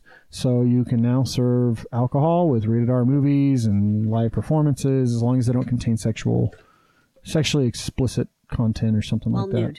Yeah, nudity. Uh, like live nudes. So, like Book of Mormon could now do the Eccles Theater. Uh, drag shows are much safer than they ever were uh, as a result. Are they? Well, I mean, if you, yeah, they are. So, what's this? I I read this craft cocktail thing, and I I still don't really understand it. Jess, do you? No, it just is talking about how Utah has this budding cocktail scene and Because we have to be creative. right. Yes. Uh well, I wouldn't even say well, this is craft cocktail. So, you know, you go to places like um, Lake Effect, which is a new uh well, uh, like a year old almost. Yeah, it's now, still pretty new, Yeah, though. it's still pretty new. And they're creating drinks. I mean, look at our friends at um Water Pocket. You know, they they have people that are creating drinks around their liqueurs and so you know it's it's just giving people who are coming from out of town an opportunity to see that using our own you know Using our own liqueurs Yeah. and, and whiskeys and whatnot. absolutely One thing I will say about craft cocktails, they're more expensive. Um, Way you, you go to a bar like Avant Garde or Lake Effect, um, you're going to pay more for this type of drink, and you're like, why the fuck should I pay eight dollars for a drink that's got a shot and a half of whiskey in it? And it's because it's a really fucking good drink, and because craft cocktails typically take a lot longer to make. It's not. It's not a Red Bull and vodka where they fucking hold two buttons on the spray gun and fill up a glass with ice. Like that takes two seconds to make. I can shove it to you and it doesn't fucking matter. You're just getting drunk. A craft cocktail takes time. Uh, even in some of the best bars in a in a place like Las Vegas, for example, where they have those huge bartending competitions, it still takes a while to make a really good craft cocktail. And the stuff that they put out in those speed competitions, while good, they are the best bartenders in the world. Uh, and and an average bartender is going to take three to four minutes to make a really like I make uh, a, a really good blood orange Manhattan that I've been making, but it takes five minutes to make one. That's not a winning proposition at a bar if you're only charging four or five bucks for it. Uh, so you have to kind of keep that in mind that you are going to pay a little bit more, but it's totally worth it.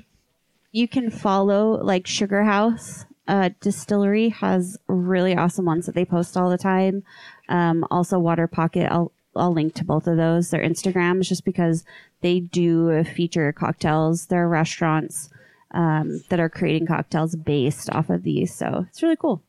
All right, last thing I want to talk about is uh, a Utah original Wingers. I did not realize. I didn't know it was a Utah. I did original. not realize it was a Utah-based company. Actually, I did not either. I want one. Um, of, I like their but it is. I- okay, look, I like Wingers. Uh, their sticky fingers. Uh, Wingers has gone downhill. They've closed some restaurants. I think there's only like a couple left. That one on Redwood is Uh, so not good. Because of I don't of think this, I've ever been to Wingers. because of this one, and so we used to go when they used to do the all-you-can-eat sticky fingers because they're so good. Their sauce is really the only thing that's worth going It into that place for. good. But every time you've gone in, it, I, I haven't gone in in a couple years, and part of that is because the last few times it's been a dump. It's like walking into a fucking mobile home with like broken down shit. Um, so they are they're doing a big rebranding and re-envisioning. They're 25 years old. They've been around for 25 years, which is pretty impressive, um, especially for a, a pretty much just a local chain. Um, so they uh, they're revamping all the restaurants to have a modern sports bar filled. So kind of like uh, their big competition, which is places like uh, Iggy's. um, I wouldn't even say Iggy's. I would say like Buffalo Wild Wings, They're all the um. Wing Nuts. That's exactly what their competition is. Did you read this family history? This family is my favorite. That's what I was just looking at. They are the creators of Chi Chi's Mexican restaurant. That's where I went for my baptism dinner, by the way. So And there's only one left. I, and then it turned into Garcia's, and then that was sad. So, So when they I were- was they were baptized, running- I just had milk for dinner. well, so they ran Well, you're they a ran littler. Tony Roma's. They ran. Uh, They've run they- a so bunch they, of businesses that have gone out of business. They run the TGI Fridays in West Valley and Nampa. Isn't all, all the TJ Fridays gone, or is there Nope, still? there's a one new one in West Valley at Valley Fair Mall. And it's yeah, and which is kind of cool because I've been wanting TGI Fridays. Their commercials always make their stuff look better than it Because really the one is. up, the one up They by have pretty me, good French onion soup. the one up by me closed. They tore the building down, and now it's a coffee shop. There used Yeah. to be one by the um the mall that they tore Cottonwood down to. Mall. Yeah, thank you. These chefs that they've hired to revamp this are pretty legit. Yeah, To so they're use- they're they're they're streamlining the menu. They're adding a bunch of tap beers, which is a big deal. So they're making it more like an ale house and a sports bar, which for wings and fries, it's what you do. Uh, so you keep the menu short. Um, they can still produce the the same thing that people like. Uh, they're not using frozen wings anymore. They're doing fresh chicken a- again. cutting heads off in the back. No, they're not cutting the heads off in the back. That's fucking illegal. You can't do that. Um, remember the goat guy, the Mediterranean restaurant that was killing goats in the back? in Salt Lake. My meat fresh, okay? Yeah, there's still parasites. And a crawling Chinese around in- restaurant downtown. Oh, dude, Little World's the best. Yes, they were. You know, they were killing chickens in the back. Fuck, you knew when you walked in that place what was going on, and you still ordered food. Like I, I gotta wonder what the hell they did to piss off someone to get the health inspector to actually give them a bet. Like, was this like the new guy, like their old guy retired, Retired. and uh, Frank then- retired. and they put the new guy on the scene, and he's like, "What the fuck's going on in here?" Like he's just it's like this first day on the Dodge job. He's trying to be super diligent. He's like, like- "Motherfucker!" he's like, "I ran out of tickets. I got to go get another book for violations because they had 176 violations." It's like Men in. Black when he first realizes everybody's an alien. He's just standing there like, what? like the teacher's just like, "I always knew my second grade teacher was from another planet." Oh yeah, I mean, I just I can't imagine like what it took for him because that was that was uh that week they had shut down. I remember like three or four different restaurants, all with a lot of violations. They were all in the hundred, like a hundred plus violations. Like you have to. That just tells me you have to be really fucking terrible for the health co- health department to give a shit. I have been a restaurant manager and I don't like my store is spotless. I do not understand. Like it's got to be pure laziness. Hey, That's so all it is. Here's the thing: there's a reason why places like the Olive Garden are fairly successful, and that's because they harp on stuff like that. I wasn't a 'Cause they restaurant manager clean. there, but yes, No, that is but true. that's a big part of it. Like there, I have I have customers. I won't name them on the air, but I have customers that I will not eat at their restaurant because I know what the back looks like. I'll tell you guys off the air if you want to know. um, but uh, restaurants are disgusting fucking places, and it's not hard to keep them clean. Um, but if you let them go for a couple weeks, it's hard to get them clean. Okay, with us today we have uh, Tanner Lenart or Tanner Strickland Lenart. I still like the three names better because it's it's just more authoritative. It is my name, so It's your own law firm or you're training to be a prophet because you got to have three names. oh, see, I'm learning things on this podcast already. And I, I assume that's that's a that's a married name, the the Strickland Lenart, because there's no hyphen on your your website here. So That's true. You I just no. added the Lenart when I got married. wow, that's that's that's a bold move. Thank you. Your name's still first. He's kind of an afterthought. this is awesome, though. Uh, so Tanner is is a, is an attorney. Um, should we? I can't say the word lawyer because I'll just. Because it I sounds just terrible. you Start, I start saying liar, Li- liar. and it's not on purpose. It's just because I'm I have terrible You're Southern. speech. Yeah. Uh, so anyway, there's there's some disclaimers. This is not uh, we're not offering legal advice. Um, we're just talking. For educational purposes only. Well, I certainly hope that no one who is not a lawyer would be offering legal advice because that would be a whole different kettle of fish. I also am not offering legal advice at this time. I'm providing general information, and I'm happy to be here and do so. Awesome. So we're we're going to we're going to get into it in just a few minutes, but but we kind of want to get to know Tanner a little bit. So tell us about yourself. Have, have you always been in Utah? No, my husband and I moved here about 10 years ago to go to grad school, and it's just such an awesome place. Here we are still. And we moved down here from Montana, spent a few years being a ski bum. And before that, I lived in England, was a bartender over in Oxford. Sweet. Lived in New Zealand, was a bartender down in New Zealand. But as fun as that sounds, it wasn't very smart because they don't tip in those countries. Nope. True. Very So true. yeah, That's what Peter was saying. Yep. Yeah, he doesn't he didn't understand tipping. So, uh, but that's because you make a better wage as a bartender than here in theory, right? Then here, yes. You got to make an actual wage. Well, they pay you in pounds in England, and those are Those are know, worth a lot more than worth a little dollars. That's true. Depends on the day of the Depends on- exchange rate. Well, I mean, it's maybe that then that was like in the what mid '90s, maybe 2000s, 2005, All somewhere right, in there. that's it. I'm walking. How old do I look? No, I was I was actually in England for 9/11, so just Oh. turn of the century, close enough. Close 22. You enough. forget that it's 2018, so 10 years ago was do. only 20, I still, like- 2008. Yeah, for me, ten years ago is still the It's like- '90s. Like, it's I've the just I've just lost an entire century of my life. um, so yeah, but I mean, that was good back then. Before they joined the EU, the pound was strong. So anyway, that's enough about Britain. we, we talk way too much about about the UK on this podcast. Um, so that's interesting. So you you lived in Montana for a while, and you came here, and you like here better than Montana. No, I love Montana. I mean, I'm, I'm, I'm an equal opportunity as far as the Western states go, but uh, just as far as you know, graduating from law school, my husband graduating from uh, school up at the U, and the the jobs are here, and honestly, the liquor laws are a little bit crazier here, so it gives me a little bit more work to do. Uh, so let, let's talk about that. So your your specific type of law that you practice is hospitality and and alcohol related.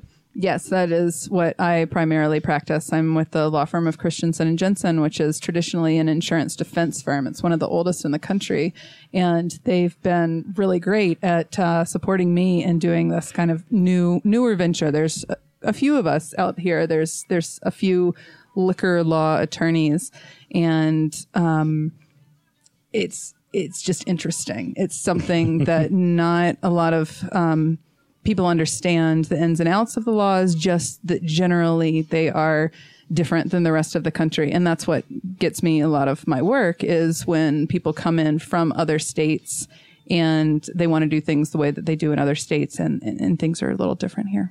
So is a lot of what you do um, just setting up stuff, trying to get people to a point where they can get liquor licenses, uh, walking them through a lot of that sort of process, or are you doing mostly uh, litigation type stuff? It's not so much the litigation. I've been asked um, a few instances to help out with litigation suing the DABC, and I've said, you know, no, I, I need to keep a good relationship with those guys. They have a tough, tough job. Um, so what I primarily do is everything from helping apply for licenses, which is usually people from out of state, uh, to through compliance issues. Um, if somebody wants to sell or transfer or buy their license, uh, if people get violations, whether they're serving underage people or they have the random violations we see for things like not um, serving food with your alcohol, the whole intent to dine situation. So those are the ones that are very I've, I've done a lot of those, especially the transfers since that law took effect just a few years ago. That's been very popular. On the other hand, I also do um, some consulting with people who have advertisements that they want to run, and you know, they're, they're it's a touchy feely thing because it's not clear cut all the time. What is an appropriate ad? What are we allowed to say? Some things are very clear that you are not allowed to say if you drink this beer, you will become a good guitar player, and you can't you can't do that. Um, But you can show a good guitar player drinking beer. no, you may not show Really? the act of drinking. You can't see that in commercials. Haven't you ever noticed Oh, that? that's right. I remember the the It's not the 70s anymore. was it the Heine? It was Heineken that had uh, Neil Patrick Harris doing the commercials where he's like, Yeah, he never I drinks can't it." drink this on camera," so he steps off to the But he does take his pants off. I remember I that. remember that that group of commercials. I didn't even. I remember as a kid watching. watching the commercials was smoking and drinking both. Oh yeah, and in the magazines, And in like magazines. Cool Joe Camel playing pool with everyone. Yeah, like actually smoking. that was. I don't and the, remember the any of camel that. gear that you could get from Did the you, well, camel you, points, you probably had cable when you were a kid. I did have cable. like the didn't. leather jacket. we, we had the poor. TV with six channels. Yeah. Somebody's listening to this and thinking, "What's a commercial?" I hadn't, you know, I need this. I guess there are those people. They, oh, they don't pay for premium Hulu. Come on, they've seen some commercials. um, so I, I have a question. Actually, what is the craziest thing that you've had to deal with in in terms of uh, of our laws? like the craziest violation She's someone's like, been "What cited day?" for. Well, and also I, you know, am an attorney and there's attorney-client privilege, Sure. and so there's things No that I can't say that maybe involved a little bit of press, so I can't maybe You have to be something. careful, yeah. yeah, yeah. So I'm not sure the craziest thing I have had. um I have. I'm. I'm sorry. I don't have anything like super exciting. I've had a couple of emergency meetings that have been called that I've had to, you know, just get ready for the night before. But that's more lawyer exciting than anything really. um, alcohol exciting. Um, can I talk about something that I was not involved Sure. with? Yes. So I don't know if you guys recently saw some of the press about there was a um, a spate of all male dancer review. I heard about that. so again, I'm gonna go they- it like a hashtag tr- not my client, Like a traveling group, is that what they were? which is something that um yes, they're a traveling group, and you are allowed to in with certain types of licenses operate under somebody's license when you come in and So um, it's like a mobile magic Mike. kind of basically. that is a, a good illustration and a good alliteration at the same time. Pro- probably not as as good looking though. Well, probably not. You don't know. I, I don't. I have no idea. I don't know because I wasn't there, but I I do know that it was there's been more than one um, There's only one bar Magic that Mike. has been stung because of these places coming through and saying like, oh, we'll take care of it, oh, we're fine, and the licensees who are good, upstanding operators, they you know want to do everything right. They just are a little too trusting and just think it's fine, and by the time the issues come around and the citations are sent out, the troops are long gone. And um, the best part is, is I know a few of the guys over at the State Bureau of Investigation, and they just say, you know, oh my gosh, the our officers, their agents that we had to send to go undercover to do these stings. I mean. That's an assignment. I mean, that is an wanna be assignment. undercover sting officer. Do, do you know For the how Magic Mike Well, mobile? do you know how they decide to do these things uh, through the DABC? Because I, this this brings up uh, a similar sort of scenario. It's it's definitely different, but Brewvies, for example, uh, and what But happened. that's a but that's a bigger law. That is that affects the drag scene. That effect like that's that's a huge. It's not just Brewvies. All right, but it is, but I'm just saying in general that brings up the, the who's bigger sending question: like the sting for it? Like, yeah, who decides how's that, they're going to do that? So it's not the DABC. It's the State Bureau of Investigation. So it's the SBI as opposed to the FBI. And our SBI is one of the largest funded SBIs per capita in the nation. Um, about six years ago, I think during the legislative session when we were having a whole bunch of restaurants that wanted to come into the state, including a client of mine who, um, you know, wanted to come in and open 10 restaurants and bring in just, I mean, nearly a thousand jobs and they couldn't get a license for a restaurant. And so we did some lobbying and, um, got the increased amount of restaurant licenses, which was awesome. And a direct percentage of that money that comes from those operators and the licensing fees goes straight to the State Bureau of Investigation's budget paying for agents to specifically go to do stings at restaurants. So you're paying for your own demise. Well, no, because all my clients are wonderful operators, but and you, you you are paying for the agency that you're paying for the enforcement. Yeah. yeah polices you, and that's not uncommon in in the world. We all pay for the agencies that police us, Jeremy. I don't know if you noticed that. Oh yeah. so when that cop pulls you over, you know, you pay a tax that helps, you know. it's just it's just interesting like how do they pick that one as- like, because especially with like this traveling show like mm-hmm. there have been multiple establishments that have had them in but only one gets cited So it does take a little bit of knowledge. It has to do with, you know, following the scenes, seeing um, what the trends are. Um, they they really are. These guys have such a uh, the DABC has a tough job. So sometimes they do hear of things. Um, I know that some operators will turn each other in. You know, if you're if you're one restaurant and you're really ticked that the restaurant down the street's not following the rules, you can tip people off and then it starts to get known and there may be a recommendation from the DABC to the SBI. Um, I have no confirmation of this, but I'm quite confident that these state agencies are on social media and that they are monitoring. of course monitoring they are some you'd things. have, you'd have to be crazy to to not understand that they were doing that sort of thing so that's That's, that's, like all one kinds way. of West Side Story with these restaurants. Well, schools do that. I mean, why why wouldn't I mean, it's just I mean, an the easy way restaurants turn say- each other in. Yeah, well but it's competition When you like jet, you jet to the end. uh, as much as these guys want to say it's we're just trying to build a community i mean we talk to a lot of distillers and It's every man for himself. they they all say, well, we have this great guild, we all like each other, and then off mic, you know, on more than one occasion, I've heard people say, yeah, no, everyone hates each other. like I don't know how we even form these groups to to do these things, and and there are some vested interests involved, but at the end of the day. You know, and this is this is just an example off the top of my head, but you know, uh, Ogden's own distillery is a direct competitor of Sugar House. They produce some of the same products they're going to vie for the same business as a local distiller. Uh, so there is competition there. And so it's the same in the restaurant world. If you know the restaurant down the street is is serving underage people and getting better business as a result, you're trying to level the playing field by, you know, calling the cops on them. Is that, I mean, is that, that's a get off my lawn. It's a get off my lawn kind of thing. yeah. I, I I think as far as the manufacturing side goes, there's still so little of it in Utah. So um, I I haven't seen that. But as far as the restaurants go, yes, and and it is difficult too. As an attorney, one of the things that I get called on.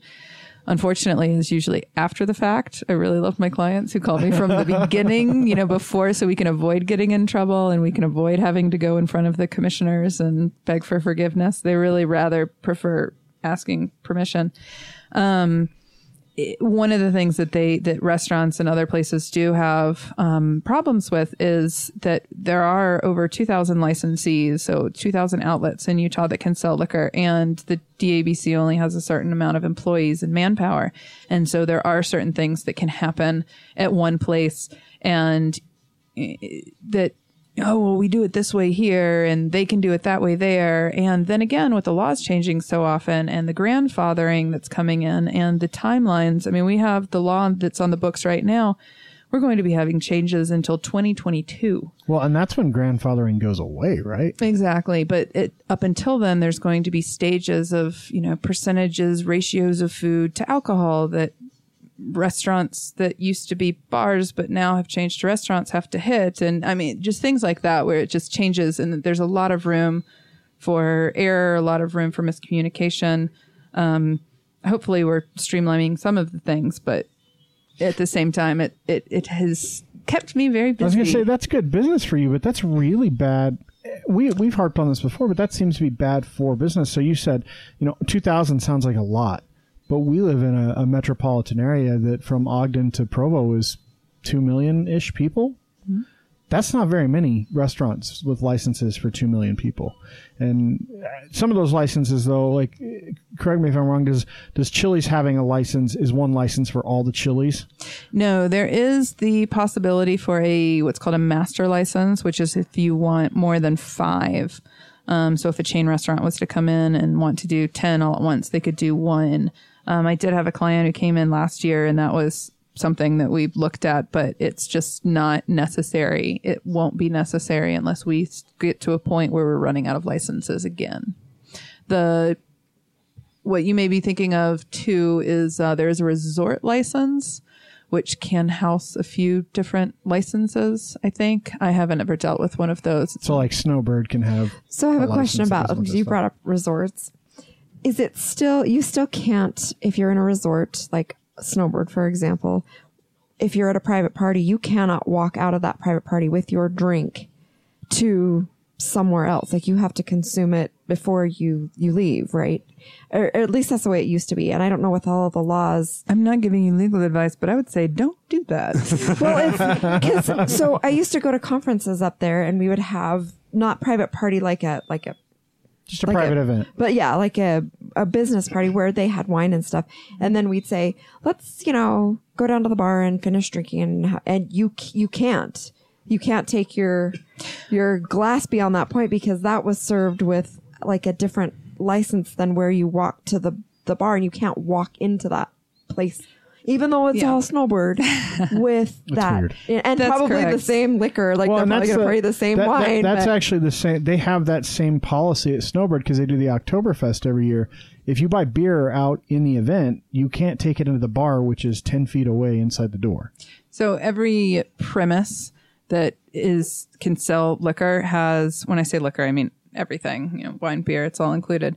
You have to submit with your application. You have to submit a map. I mean, it's it's a floor plan and it shows exactly where you're allowed to have alcohol there and never the twain shall meet. So if you are just by yourself in your, you know, outside or up in your condo drinking, you can't bring any alcohol onto those premises they are not selling. It's just you're just it's like magnets. You're not allowed to unless it's a bottle of wine that you are bringing for yourself to have. you Which know. which a lot of people don't know that you can do that in the state of Utah. You can bring your own wine bottle into places, and they just charge a just a corkage, corkage fee. fee. but yeah. not beer or liquor, just wine. Yeah, really weird. So is it like that elsewhere Like outside the state. outside as far as the as far as the venues and not or is that a very Yeah, Utah let's talk thing? about how weird our laws actually are compared to other states. I will say I'm a member of the National Association of Licensing Compliance Professionals, which is a fancy way of saying liquor lawyers of America.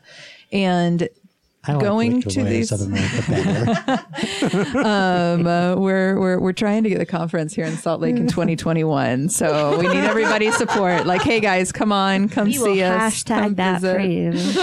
Can, can we have it at the Southtown Expo Center next to a gun show? Because There's always a pretty gun much show. every other weekend. Uh, That's not on my proposal, but uh, you know, maybe a maybe a showing down there. Um, so one of the things that I've learned from going to these conferences with lawyers from all across the country who deal with liquor laws is that yes, ours are special, but there are some really crazy ones in other states as well. If you look at Maryland and Pennsylvania, there's change by county. I mean, Yeah, it is absolutely crazy. some places you cannot brown bag. Some places you can only brown bag. Some places you have to. I mean, it's just it's everybody's got their own deals. When um, I was down in New Orleans and we were talking about the, you know, the changes that are coming through and the grandfathering structures, they had. I kid you not. A grandfathering pos- provision in their new stripper law that let the dancers who were under 21 be grandfathered in for a year until the new law with the, I mean it come on guys I mean that's that's kind of crazy that you're talking about a 20 year old getting grandfathered in anything so we're we're all I can't think of special. my my twenty year old. well, I mean, like I said, anything. wh- where I was born was a dry county, and and they had a strip of liquor stores right outside limits, and now the city has grown so big that it's in the middle of the city, and it's just not part of the city, so that it can still sell it's like the it's like Vatican City. and I never understood Vatican it City of Liquor. because they have bars, so they have restaurant and, and bar liquor licenses. So you can go out the bar and drink, but you cannot buy liquor from a liquor store in city limits. It's like Lynchburg, the saddest little town in the whole world. Yeah, they make all this booze and can't drink any of it. It's Dry County. Look at that. I got you guys all agreeing with me that no, and I've always said this, and a lot of our laws were originally modeled after other states to mm-hmm. begin with. Oh, and even even now, the I was talking about the transfer of liquor licenses that just came into effect a few years ago, and that was totally modeled off of California's transfer license, and we've we've amended it to be a little bit uh, better for Utah business, but How we're do we, still doing How that. do we run out of licenses? Can't somebody just like print out some Don't they have It's a like damn money. printer? Yeah. It's uh Per it's- capita? It's set per capita, and actually, um, the most recent DABC commission meeting, they they said out loud what we had suspected, which is this latest legislation and the numbers that were given actually made the number of bar licenses shrink a little bit. They didn't go oh. negative, hmm. but we were supposed to have another bar license available next month. And we don't. It's not going to come available till May. So and that's and that's really tough. So w- one of the things that sucks about getting those licenses that that I'm aware of just from my work in the restaurant and bar industry is you just have to go. You have to build all your stuff and eventually get your license hopefully so you can open your door and sell liquor. But then stuff like this happens and Well, don't you have to have all your, luck. your structure in place because you have to be able to say, you know, we have everything that's necessary for this particular license before they'll give it to you? It depends on what kind of license you're asking for. So for a restaurant license, statutorily, you don't have to open your doors for nine months. And um, so I've I've applied for and gotten liquor licenses for holes in the ground. That's for a restaurant. Um, it's it's very much the commission's practice to only give out bar licenses to places that are ready to go because there's such a there's so few of them. there's so few of them, but um, a lot of people will get a restaurant license and wait and then be able to operate as a bar. So, So, what do you think it would take to increase the number of bar licenses and change some of the some of the variances that we have?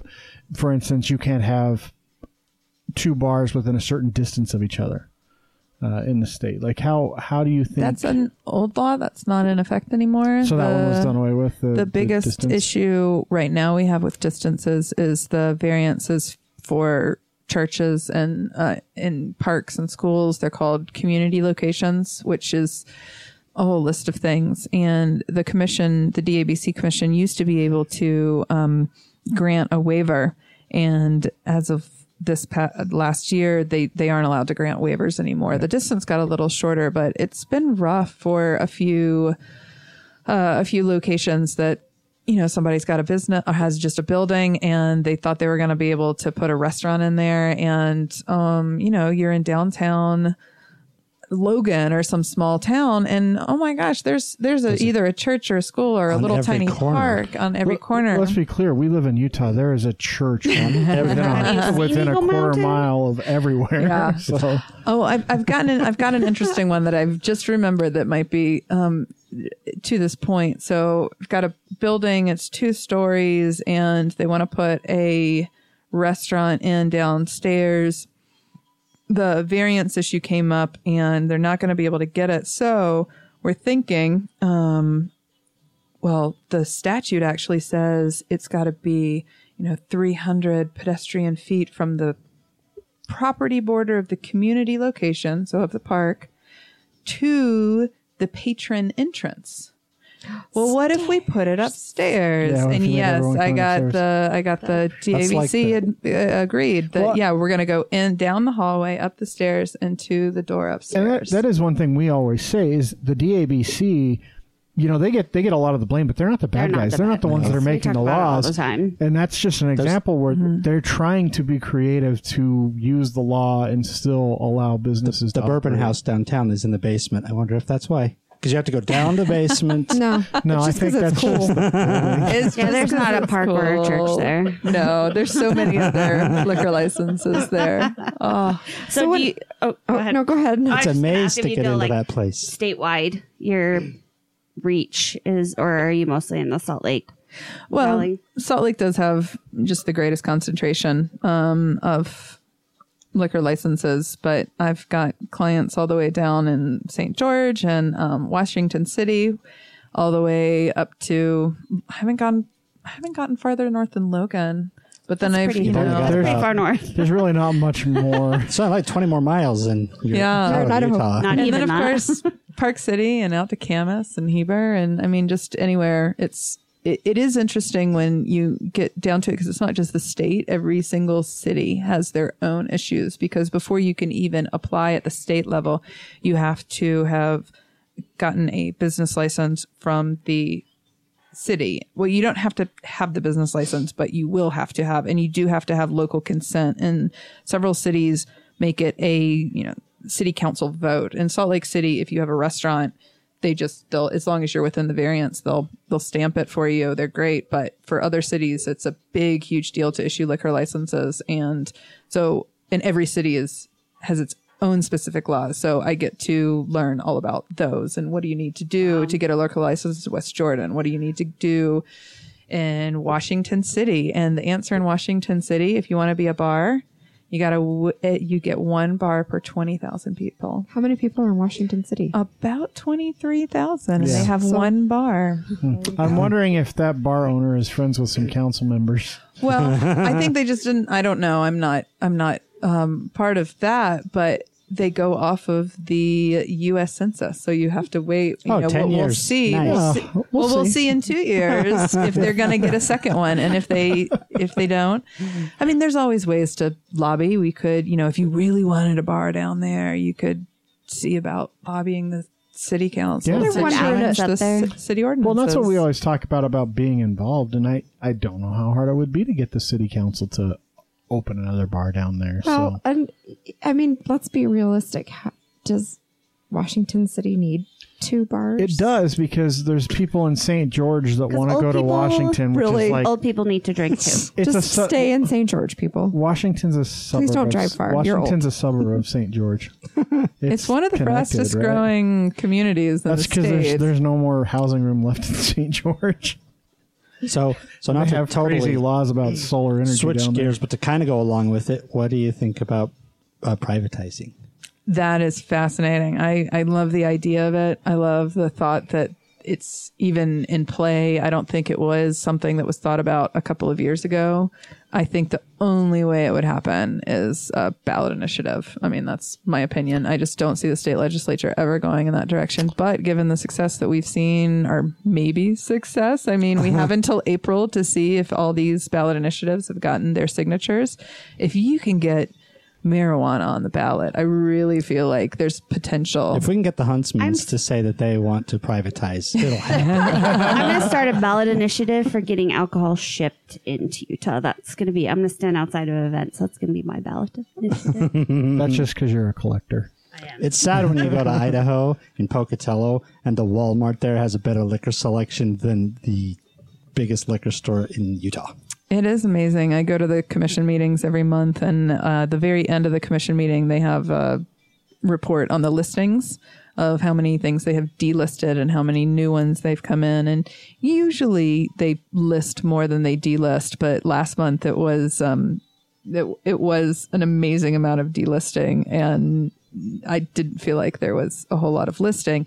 And that's very much driven by consumer and how much people buy and what so people stop buy. Fireball, people. It's Oh, Fireball don't. and it's box Look, wine. And when when I go into my liquor store over there and they have two pallets, Pallets. full of crates of cannon uh, of was it cannonball No. Fireball. fireball Fireball. whatever it's Yeah. gross uh, they have two pallets of it with just full of cases of that stuff out that tells me they know what's selling we looked at what sells like pints of vodka are huge Oh yeah, they they have the, the the DABC puts out the list at the end of every year. So we read it last the end of last year. Some of that stuff that's like, what? yeah Well, that's because Amazing. we're that's because we're old, and so we don't drink that crap. I mean, I do, I do enjoy a good box of wine when I'm on a camping trip. Yeah, you know, you don't want to be perfect, right? it's perfect, but It's it just a is. big It was box. to see the, the top six of the ten Were wines boxed were box Do you wines think were it has amazing. anything to do with our outdoor activity that people are outdoors more? I want to think that. Yeah. Yes, let's- we don't we don't think I like positive. it. I try it. I try and put a do. positive spin on it. Do you want to think it's that, or the fact that there's not enough space in most of the liquor stores to put any kind of real wine selection? It's true. There's more box stuff because they can stack it, Yeah, it's a lot easier. Well, and it's and you just need a straw. when we used to buy it for the church, we They come always with pour bought spouts. boxed wine.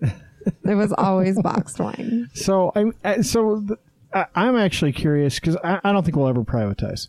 I, I think privatization is even if there was a ballot initiative, I think the legislature would work to overturn that and do something different very quickly. It's too much money. The state it? gets to double dip. They get to take all the profit from the sales, whether it's a straight markup or not. They take all the profit from the sales plus all the tax money. Why would they give up that income?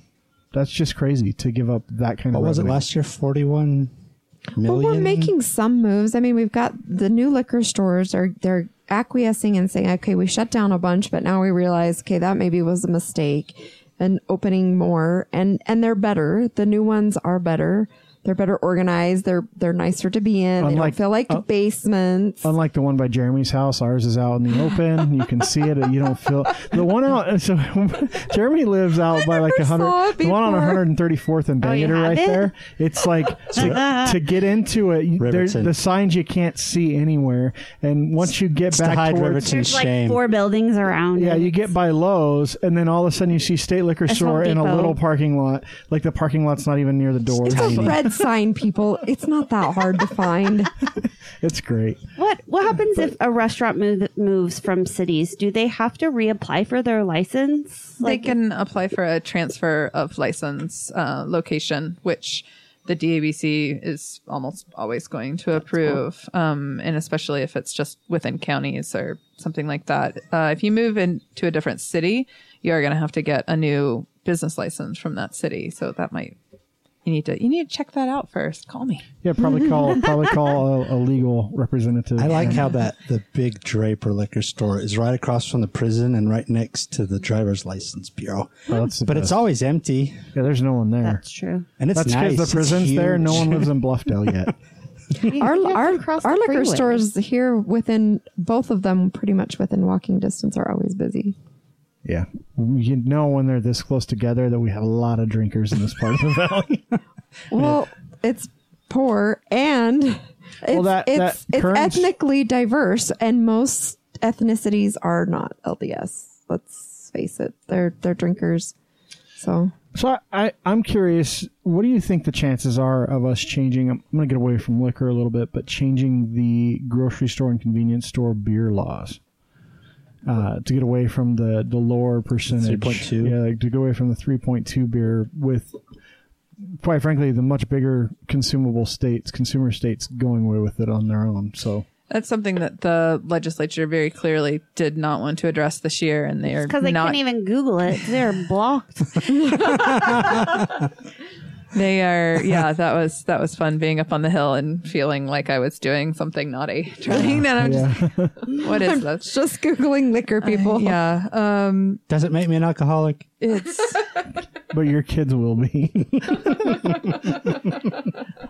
uh, you know they were very clear that they didn't want to. That it's a wait and see game. They're going to see what the big purveyors do. I think it's um, just when you see how much of the consumption comes from those types of agencies, which it's grocery stores, it's also gas stations, it's also um, well, we've talked about it's the games, it's the jazz mm-hmm, games and the real mm-hmm. games, and that's what's served at all the big games.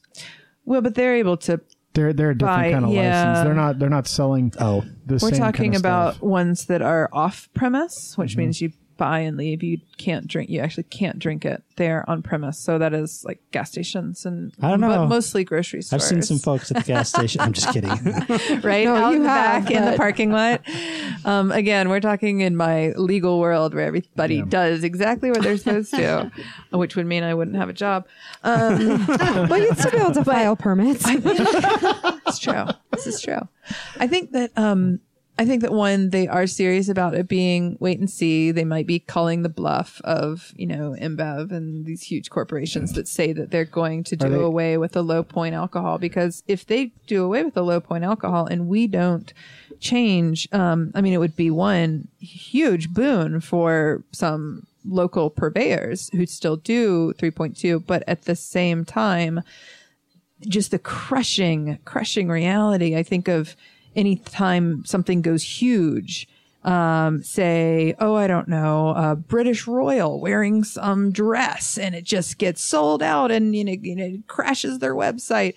on one hand, it's awesome and that's great for people, but on the other hand, it's can be just overwhelming and too much is as bad as too little. So I'm I'm worried about what could happen if if somebody does pull the plug, like Well- one of these big huge places just pulls the plug and we try to fill that void. Well, I mean, for from their perspective, if I'm if I'm Anheuser Busch or I'm Coors Brewing Company, um, Utah represents, and it's Utah and Minnesota now are the only two left with that that low point beer. I think so because yeah, um, Oklahoma, Oklahoma is phasing the- it out. They were the last Scale. big one to to go, and so if I'm one of those two companies and I'm looking at it, this is one percent of my revenue.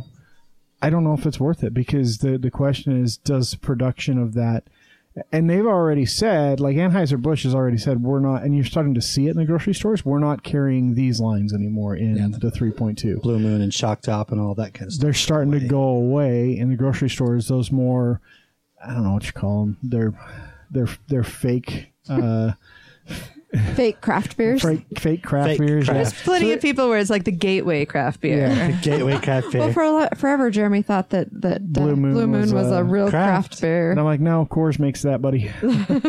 Dash my dreams. Um, Poor not to- Jeremy. well, but but so I, I I think we're going to see some of that claw back. But the big thing would be if Budweiser said we're not doing any more of it. If if Coors said we're not doing any more of it. The problem is if they make that decision and they make that decision and our legislature doesn't act on it fast enough, what you described will happen. Squatters and Uinta and Wasatch and Epic will all be very happy because they will see a boon. But there's no way they can handle the production required to meet the need of what goes on right now. or even the distribution Yeah, and- And, that's and so yes, I, I I'm concerned and I'm wondering and I I don't have the total insight into that. On the other hand, this past legislative session, we did have the laws go into effect where that all of these off-premise places used to only be um, licensed through the city. So a grocery store or a gas station in Salt Lake City was monitored by Salt Lake. So I've gotten to go into the beautiful downtown Salt Lake County City and County building and defend a client, you know, for serving because, and I did that there, not at the DABC because the DABC just didn't grant that license and didn't do the bust. It was a local cop who did the bust there um, that's changed for the back of house at these places. They're all having to come and get licensing through the state for the first time. So I am wondering if that is a toe in the door to saying, okay, the state may start thinking of, I mean, you know, just like that, laying the foundation for way down the line that yes, this, this is something that they are aware of. It's, it just feels like they give you something but take something away. I I definitely agree with that. And on the other hand, when I have seen legislation before, um, I've I'm I'm on the board of the Salt Lake Area Restaurant Association, and uh, we have lobbyists. And when we when we get these bills of what it's going to look like before we give some pushback, it's just like guys, it could be worse. It could, it could be a lot worse. So yes, they This give you something and they take it away, but at the same time, it could be just we're taking it all away. That's what happens when when people who have, haven't touched a drop of alcohol in their life try to write legislation regulating it. It's very confusing for them. I mean, I, I totally agree. I can't imagine if I tried to write a program manual for how to work these microphones. I feel like I'm somewhat clever, but I would not know where to start. I wouldn't know what to do. I would do my best, but at the end of the day, I am not the best person to be doing that. And and I do feel like a lot of our legislators try to get educated, and some of, obviously could care less, and they're just going to do what they're told. So w- one of the one of the things that I foresee being a problem with the 3.2 stuff, even even as you know Budweiser and Coors and some of these other big distributors go the way of well, we're not going to make as many products. That's going to really start to hurt gas stations and grocery stores because they do a ton of volume in sales, and especially gas stations. That is their bread and butter. That's actually how they stay open. It's not selling gas or candy bars. Um, do you have clients in those arenas? Do you deal with that at all yet? I do, and it hasn't. There hasn't been an issue. They're more represented by the retail trade associations, and that is because historically they have been represented through the retail industry and they're doing the in, in the 3.2 beer while still technically beer it doesn't fall under the auspices of being liquor per the statutes and so it is well well you know they they do try to monitor that. The state hasn't done the big stings like they do on restaurants and bars. The state hasn't done um, the audits. And so it's just not seen as as big a problem. And so they haven't needed legal counsel quite as much. Is there less regulation surrounding it too? you know, I, I really don't know how much each, again, because when I, I can speak to the state because it's one state, but when you say less regulation around that, it's like, well, I know Salt Lake's pretty good about sending their cops out, but I don't know how well does any other city do these things. Does Kearns have a dedicated force or do they go out once a year and call it good? I, I, I don't know. I do know that it hasn't been as prevalent or as visible. Speaking of the off-premise stuff, can can you tell me why every Walgreens I've ever been to always has drunks hanging outside of it? because they're all by liquor stores. and, and it doesn't matter. It doesn't matter if they're by liquor stores or not. It hasn't happened so far to the one up here. I mean, we've had Which is weird crazy because there's a people liquor store right there. we've had crazy people steal fire trucks and bring them to that Walgreens. but I don't know, but I will say I have noticed that less and less since Walgreens stopped selling cigarettes. oh, that's that. Maybe that's oh. got something to do with it. I always There's a it difference weird. between you know coincidence or causation, but I'm I'm leaning towards causation on that yeah, one. yeah. I think hmm. I I didn't think about that, but yeah, I just every time Walgreens, just doesn't matter what city I was in. There's always drunk dudes hanging out with brown bags outside of the Walgreens. Hey, Not maybe it's Saratoga Pop. Springs. I'm sure it's soda. Some good soda. Um, I want to know how you. What made you decide that this was going to be your focus once you became? Because she was a bartender forever. I know, but sometimes I would be like, okay, I scooped ice cream for two years, so like I really just don't eat a lot of ice cream now. You know, like Oh, I heard there's an ice cream college class that you can go take on the East Coast. Um, yeah, that's that's that's a that's a dream Oh. vacation right there. Like to Just go make get it? schooled. Yeah. You could go up to Utah State. They do ice cream. oh cream yeah, stuff. you could do there. that. They All have right, a great guys. creamery there. I'm there. We're gonna hook you I'm up there. with that. Take a summer creamery course. Um, my foray into alcohol law came when I started my first job at a law firm right out of the law school, U of U, yay. Um, and they had a client who is a national franchise. They were doing all their business stuff and they, I was the only person who drank, who was not a member of the LDS church. And so they pulled me in as a first year associate, but with someone who, as someone who knew a little bit They about "You're a Gentile." liquor. Like I just understood this is why I can, un- I could, I could talk to the client and say, this mm. is why you can't have taps out front like you do in every other state. This is, this is why things are the way they are here. And, um, I worked at that law firm for a year and then Christensen and Jensen asked me to come over there and I was able to take that client with me and uh, just kind of grew from there. It was it was being able to speak that language and to have that. You know, I I did bartend and I kind of knew that, and it's not something that a lot of people do. And um, I put some time and effort into saying this is something this is something I want to do and sought it out and it just kind of grew from there. I I do And practice you're like one of a kind, pretty much. I think there's like one other that I know in the state of Utah that practices the There's same. a few other. There's some great people that I um you know sometimes you do conflict out of something. If I am if I have a client who is selling a license, I try not to represent also the person who's buying it, and so I need to. so you got to point them elsewhere. I, I do, I, and, and that's great because that's the best way that I think there is to operate. Just like I said, having the good relationship with the people at the DABC, and want to have good relationships with the other attorneys who do the same thing because you need to be able to. It's always better if you can work with somebody even if you don't agree with them. I'm sure you guys always agree on everything here, right? Always. I just interrupt people when I don't agree with them. I think it's cool to be able to represent something that, I mean, is talked about. There's probably not a week that goes by in a year that Utah liquor laws are not talked about, and how cool to be able to be involved in. That's true. I in do. I do have a try to I try to tweet at least once a week, and I have never not I've never lacked for something to tweet about. it's it's definitely always either in our news or you know it's always fun to see what they come up with nationwide. Like today, Social Acts got their license.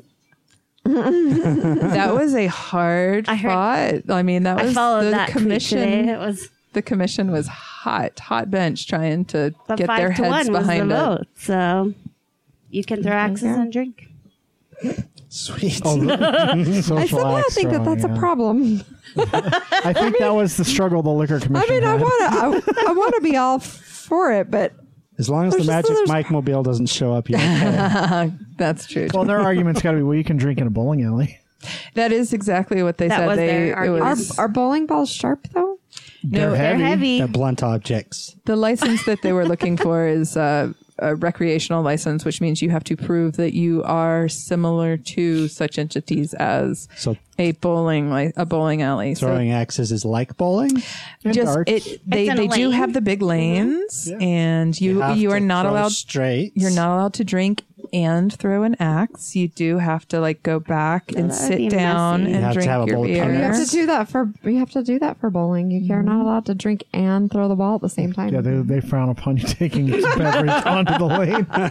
I see the, I see sounds the messy. similarities. I just feel like uh, axes are slightly more dangerous than bowling balls. I have a question uh, about the state regulation in regards to selling malt beverages in grocery stores. Oh right. So I didn't I didn't read any news about this, but something changed because there was the whole like Alcopop crap that was going on. Because now. I can buy a Mike's at a higher alcohol percentage than your beer. No, but but now you can go into the grocery store and buy Mike's Hard Lemonade and all these new things. But it that had are to be like out. on an end cap, like No, no, Before you couldn't. So you could do it for a while, and they're like, "No, it needs special labeling. We're only going to sell them in the liquor store because kids are confusing Mike's Hard Lemonade with a soda pop, which is not the case." And you know they don't get ID'd when they go to purchase it but- ever. But uh, now, all of a sudden, a year ago, maybe, maybe two years ago, they start showing up in stores uh, again, and you start to see uh, new ones come in. So the like Henry's hard sodas and stuff now, which straight up are hard Coca Cola, hard grape soda. Like, how what what changed? Do you know? I know that last year's legislative session there was a big change as far as how many displays you could have. Um, I was in the committee meeting that where that happened, and so it's all on the record. And this people are arguing. Um, you know, the the grocery stores are not wanting to be restricted to only having. You know, they can have the one aisle and then one display of alcohol under the new law.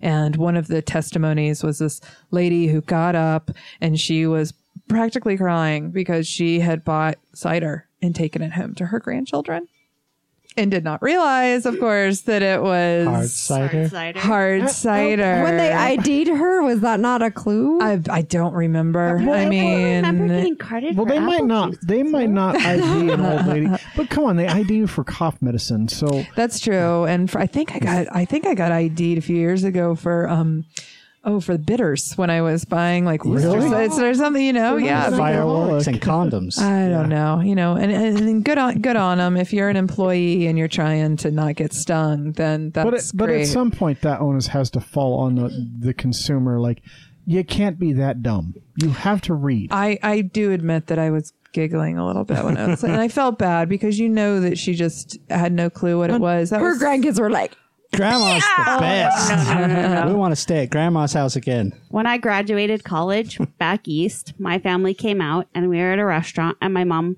she had prior talked about like maybe, maybe I want to like s- try wine or something like that. You know, my LDS mom and she orders a drink, a Midori melon drink. And I was like, oh, okay. Wow. Like she's, she's branching jump out. right in there. Yeah, that's cool. Like I didn't even think of anything of it until she offered my like seventeen year old brother a taste, and I was like, "What are you doing?" and she was like, "But," and I was like, "Mom, that's It tastes that's like a liqueur. burning. Like you can't." Yeah. anyway, I doubt so a that's- Midori melon cocktail tastes like burning. well, I mean, some people have ordered Long Island iced teas, just not not here in Utah because they don't drink tea, do they? Um, well, Chris drinks tea. Well, I mean, that I'm was not like from here. So, like Applebee's had an issue where they served like a f- like a five year old Long Island iced tea. Like, I don't know how that happens. Like, Put there's in a a sippy cavalcade cup of or errors that something. happens. But now that's Do why those get to you? Do those cases get to you that the I have restaurants not have to heard be that. they, like? they probably have. out court- and out not errors. here. No, it wasn't here. Like, that's I was about to an say that was error. not But as a here. result of those errors, a lot of restaurants like that and like Chili's, they now double ID you. So the lady takes your mm-hmm. drink order, is like, cool, my manager's going to come by and look at your ID. And the manager mm-hmm. come by with this the stupid little scanner and scans your ID. Because you look six. I just don't care. I, I mean, it's it's not that big of a hassle. It doesn't bother me, and maybe it's because I grew up here I, and I've dr- I've you know drink all my life. Like you haven't drank all your life, and I like it's just it's not a big deal. I just kind of expect it, and when I I'm prepared for it, and then when they don't ask, I'm like, crap, got my wallet out for nothing. I don't think anymore. Crap, I gotta get my wallet out. Like I just know it's just a thing. I I get it's a problem for people visiting, maybe. Like I'm fairly sure I look older than 21 but you can't you can't be sure because my 20 year old daughter she's going to turn 21 in in less than a year She looks and she's going to get carded Yeah. until she's 45. 60 like the girl is just not going to age and and she, i just told her I'm like you know what just I, every it. time I get carded, I go, it's because I look so young. And it's not, but just, it is what it is, people. It's not a big deal. You should have your license with you. You're an adult. Somebody, you, something can happen. You should have your ID with you at all times. It's true. It's a little it's it's a little different. And when I come at it from a licensee perspective, um, it's just it's such a huge deal if you get stung. A lot of my clients um, y- give give rewards to their servers if they catch somebody, um, and that's awesome. And unfortunately, some of my clients, if they get stung, they immediately fire the employee. That's just part of the that's just you know part of the employee handbook you just know this is what's going to happen and when you look at the difference between what happens for the employee um, if it's a third violation the employee will you know it might be their first time selling somebody underage and they're usually going to get a they'll get a criminal charge but it's almost always waived if it's your first if you're a server and it's your first time doing this. If you're the licensee if you're the restaurant and you just had some employee who's not thinking they could lose their license which losing your you know liquor license is going to put you out of business. Yeah. even even in this state um Go go ask Lamb's Grill what happens when you lose your liquor license. yeah It's that It sucks. simple. That was sad. Very sad. One more question because I know uh, you're short on time. We ask this of every guest that's on the show. Um, you have you've said you've been in Utah. You choose to be in Utah because you like it here. So, what's one thing that you would tell someone visiting the state that they had to do before they left? get up the canyons, get into the mountains, whether it's the summer or winter or any season, just getting up into those canyons, big or little. Um, yeah, just just getting to experience that and off the road, up one of those, you know, side trails, whether you're going backcountry or on a resort or just doing a hike. Yeah, getting into the mountains and it so quickly, you're just right there. That's that's what I love. And and that's coming from someone who's from Montana or lived in Montana. I lived in Montana. I'm from Alabama. From Alabama. Oh. oh. Wow, you don't I have bet they have mountains. some weird That's liquor why laws. I They- can't say lawyer either. Yeah, see, so that's why she didn't say anything when I was saying it. well, we ins- we ins- insure attorneys, and I just say attorney like it's just my. There, how many attorneys? How many? Like it doesn't. Lawyer doesn't even kind of come into play. You don't see it very often. As long as you don't say counselor, because that's code for jerk. So if people, what do you mean, counselor? If people need legal advice or want to get a liquor license or Which, just a reminder, none of this was legal advice. No, Right. it's educational, uh, and eh, or they, you know, have a server that has served alcohol to a minor and been caught. Um, how can they get a hold of you? Um, you guys found me over Twitter, which is where I like to like to hang out. UT Liquor Lawyer, and I'm on Instagram as well. Um, and you know, you find me under Tanner Lenart, and yeah, I'm pretty much the only Tanner Lenart. It's a pretty unique name. And yeah, like I said, at Christensen and Jensen, I answer all my emails and tweets as long as there's not a big snowstorm and I'm off skiing somewhere. Yeah, Christensen and Jensen, those are pretty common names, though. Very true. Are they true. SENs or SONs, Jensen? It's Christensen and Jensen. E. They're both Ian's. Mm-hmm. That's the preferred. Well, thank you so much for joining us, Tanner. Thank it's been a pleasure. you. This was great, guys. Thanks. That's going to do it for the night. I hope Uh, people learn something from her because I'm sure we could have talked to her for for hours. yeah, uh, Tanner, thanks again for for joining us. Um, and Any one of those subjects could have been its own show. that was like that felt like 15 minutes to me. By the way, Yeah, it didn't feel very long at all. I kept thinking, Does that mean we're getting better? Well, I think if she didn't, if she didn't have a time constraint, I'm pretty sure we wouldn't have done anything else for the show. Yeah. Um, because I could have could have just kept talking to her about different things. So, um, stop putting shit in front of me, Jeremy. it's messing me up. Uh, so you can uh, you can follow us on Twitter at TNU Podcast or go to our website thenewutah.com. Uh, it's really hard to find that if you found this podcast. So. Um, lots of cool stuff on the blog there. There's two profiles. Um, there's two others that, that aren't done because we're lazy. I'm not lazy. Technically, mine's technically mine's done. I just need to put it up there. I just Give don't have to me. answers to the questions. You do. Everyone has answers. I don't have answers to the questions. um, we'll do it on the air for her. Like, yeah, let's do it and make it under pressure. Next week, we're doing it. Look at her. She's like, "Fuck you." We're doing it. Not happening. I need a bio. You're don't part ruin of the show. Don't ruin my next week with with Michael you Brent. are part of the show. I won't let him. I'm the guide on this tour, this sultry tour with Jennifer. and her new hairstyle. You did. You did get some some cuts happening. How was that for you? Was it A scary? lot. No, You don't cry when that happens. No. You just expect Mike it. Sampson, no. How often do you get your hair cut? I haven't had my hair cut in a long time. This is riveting, by the way, for people. I got. I had into a, but I did. I got a lot taken off. So Yeah, you did cut a bit off. So thanks for noticing. Yeah. Uh, that's it. That's all I, that's all I have. Good night, Don't be a jerk.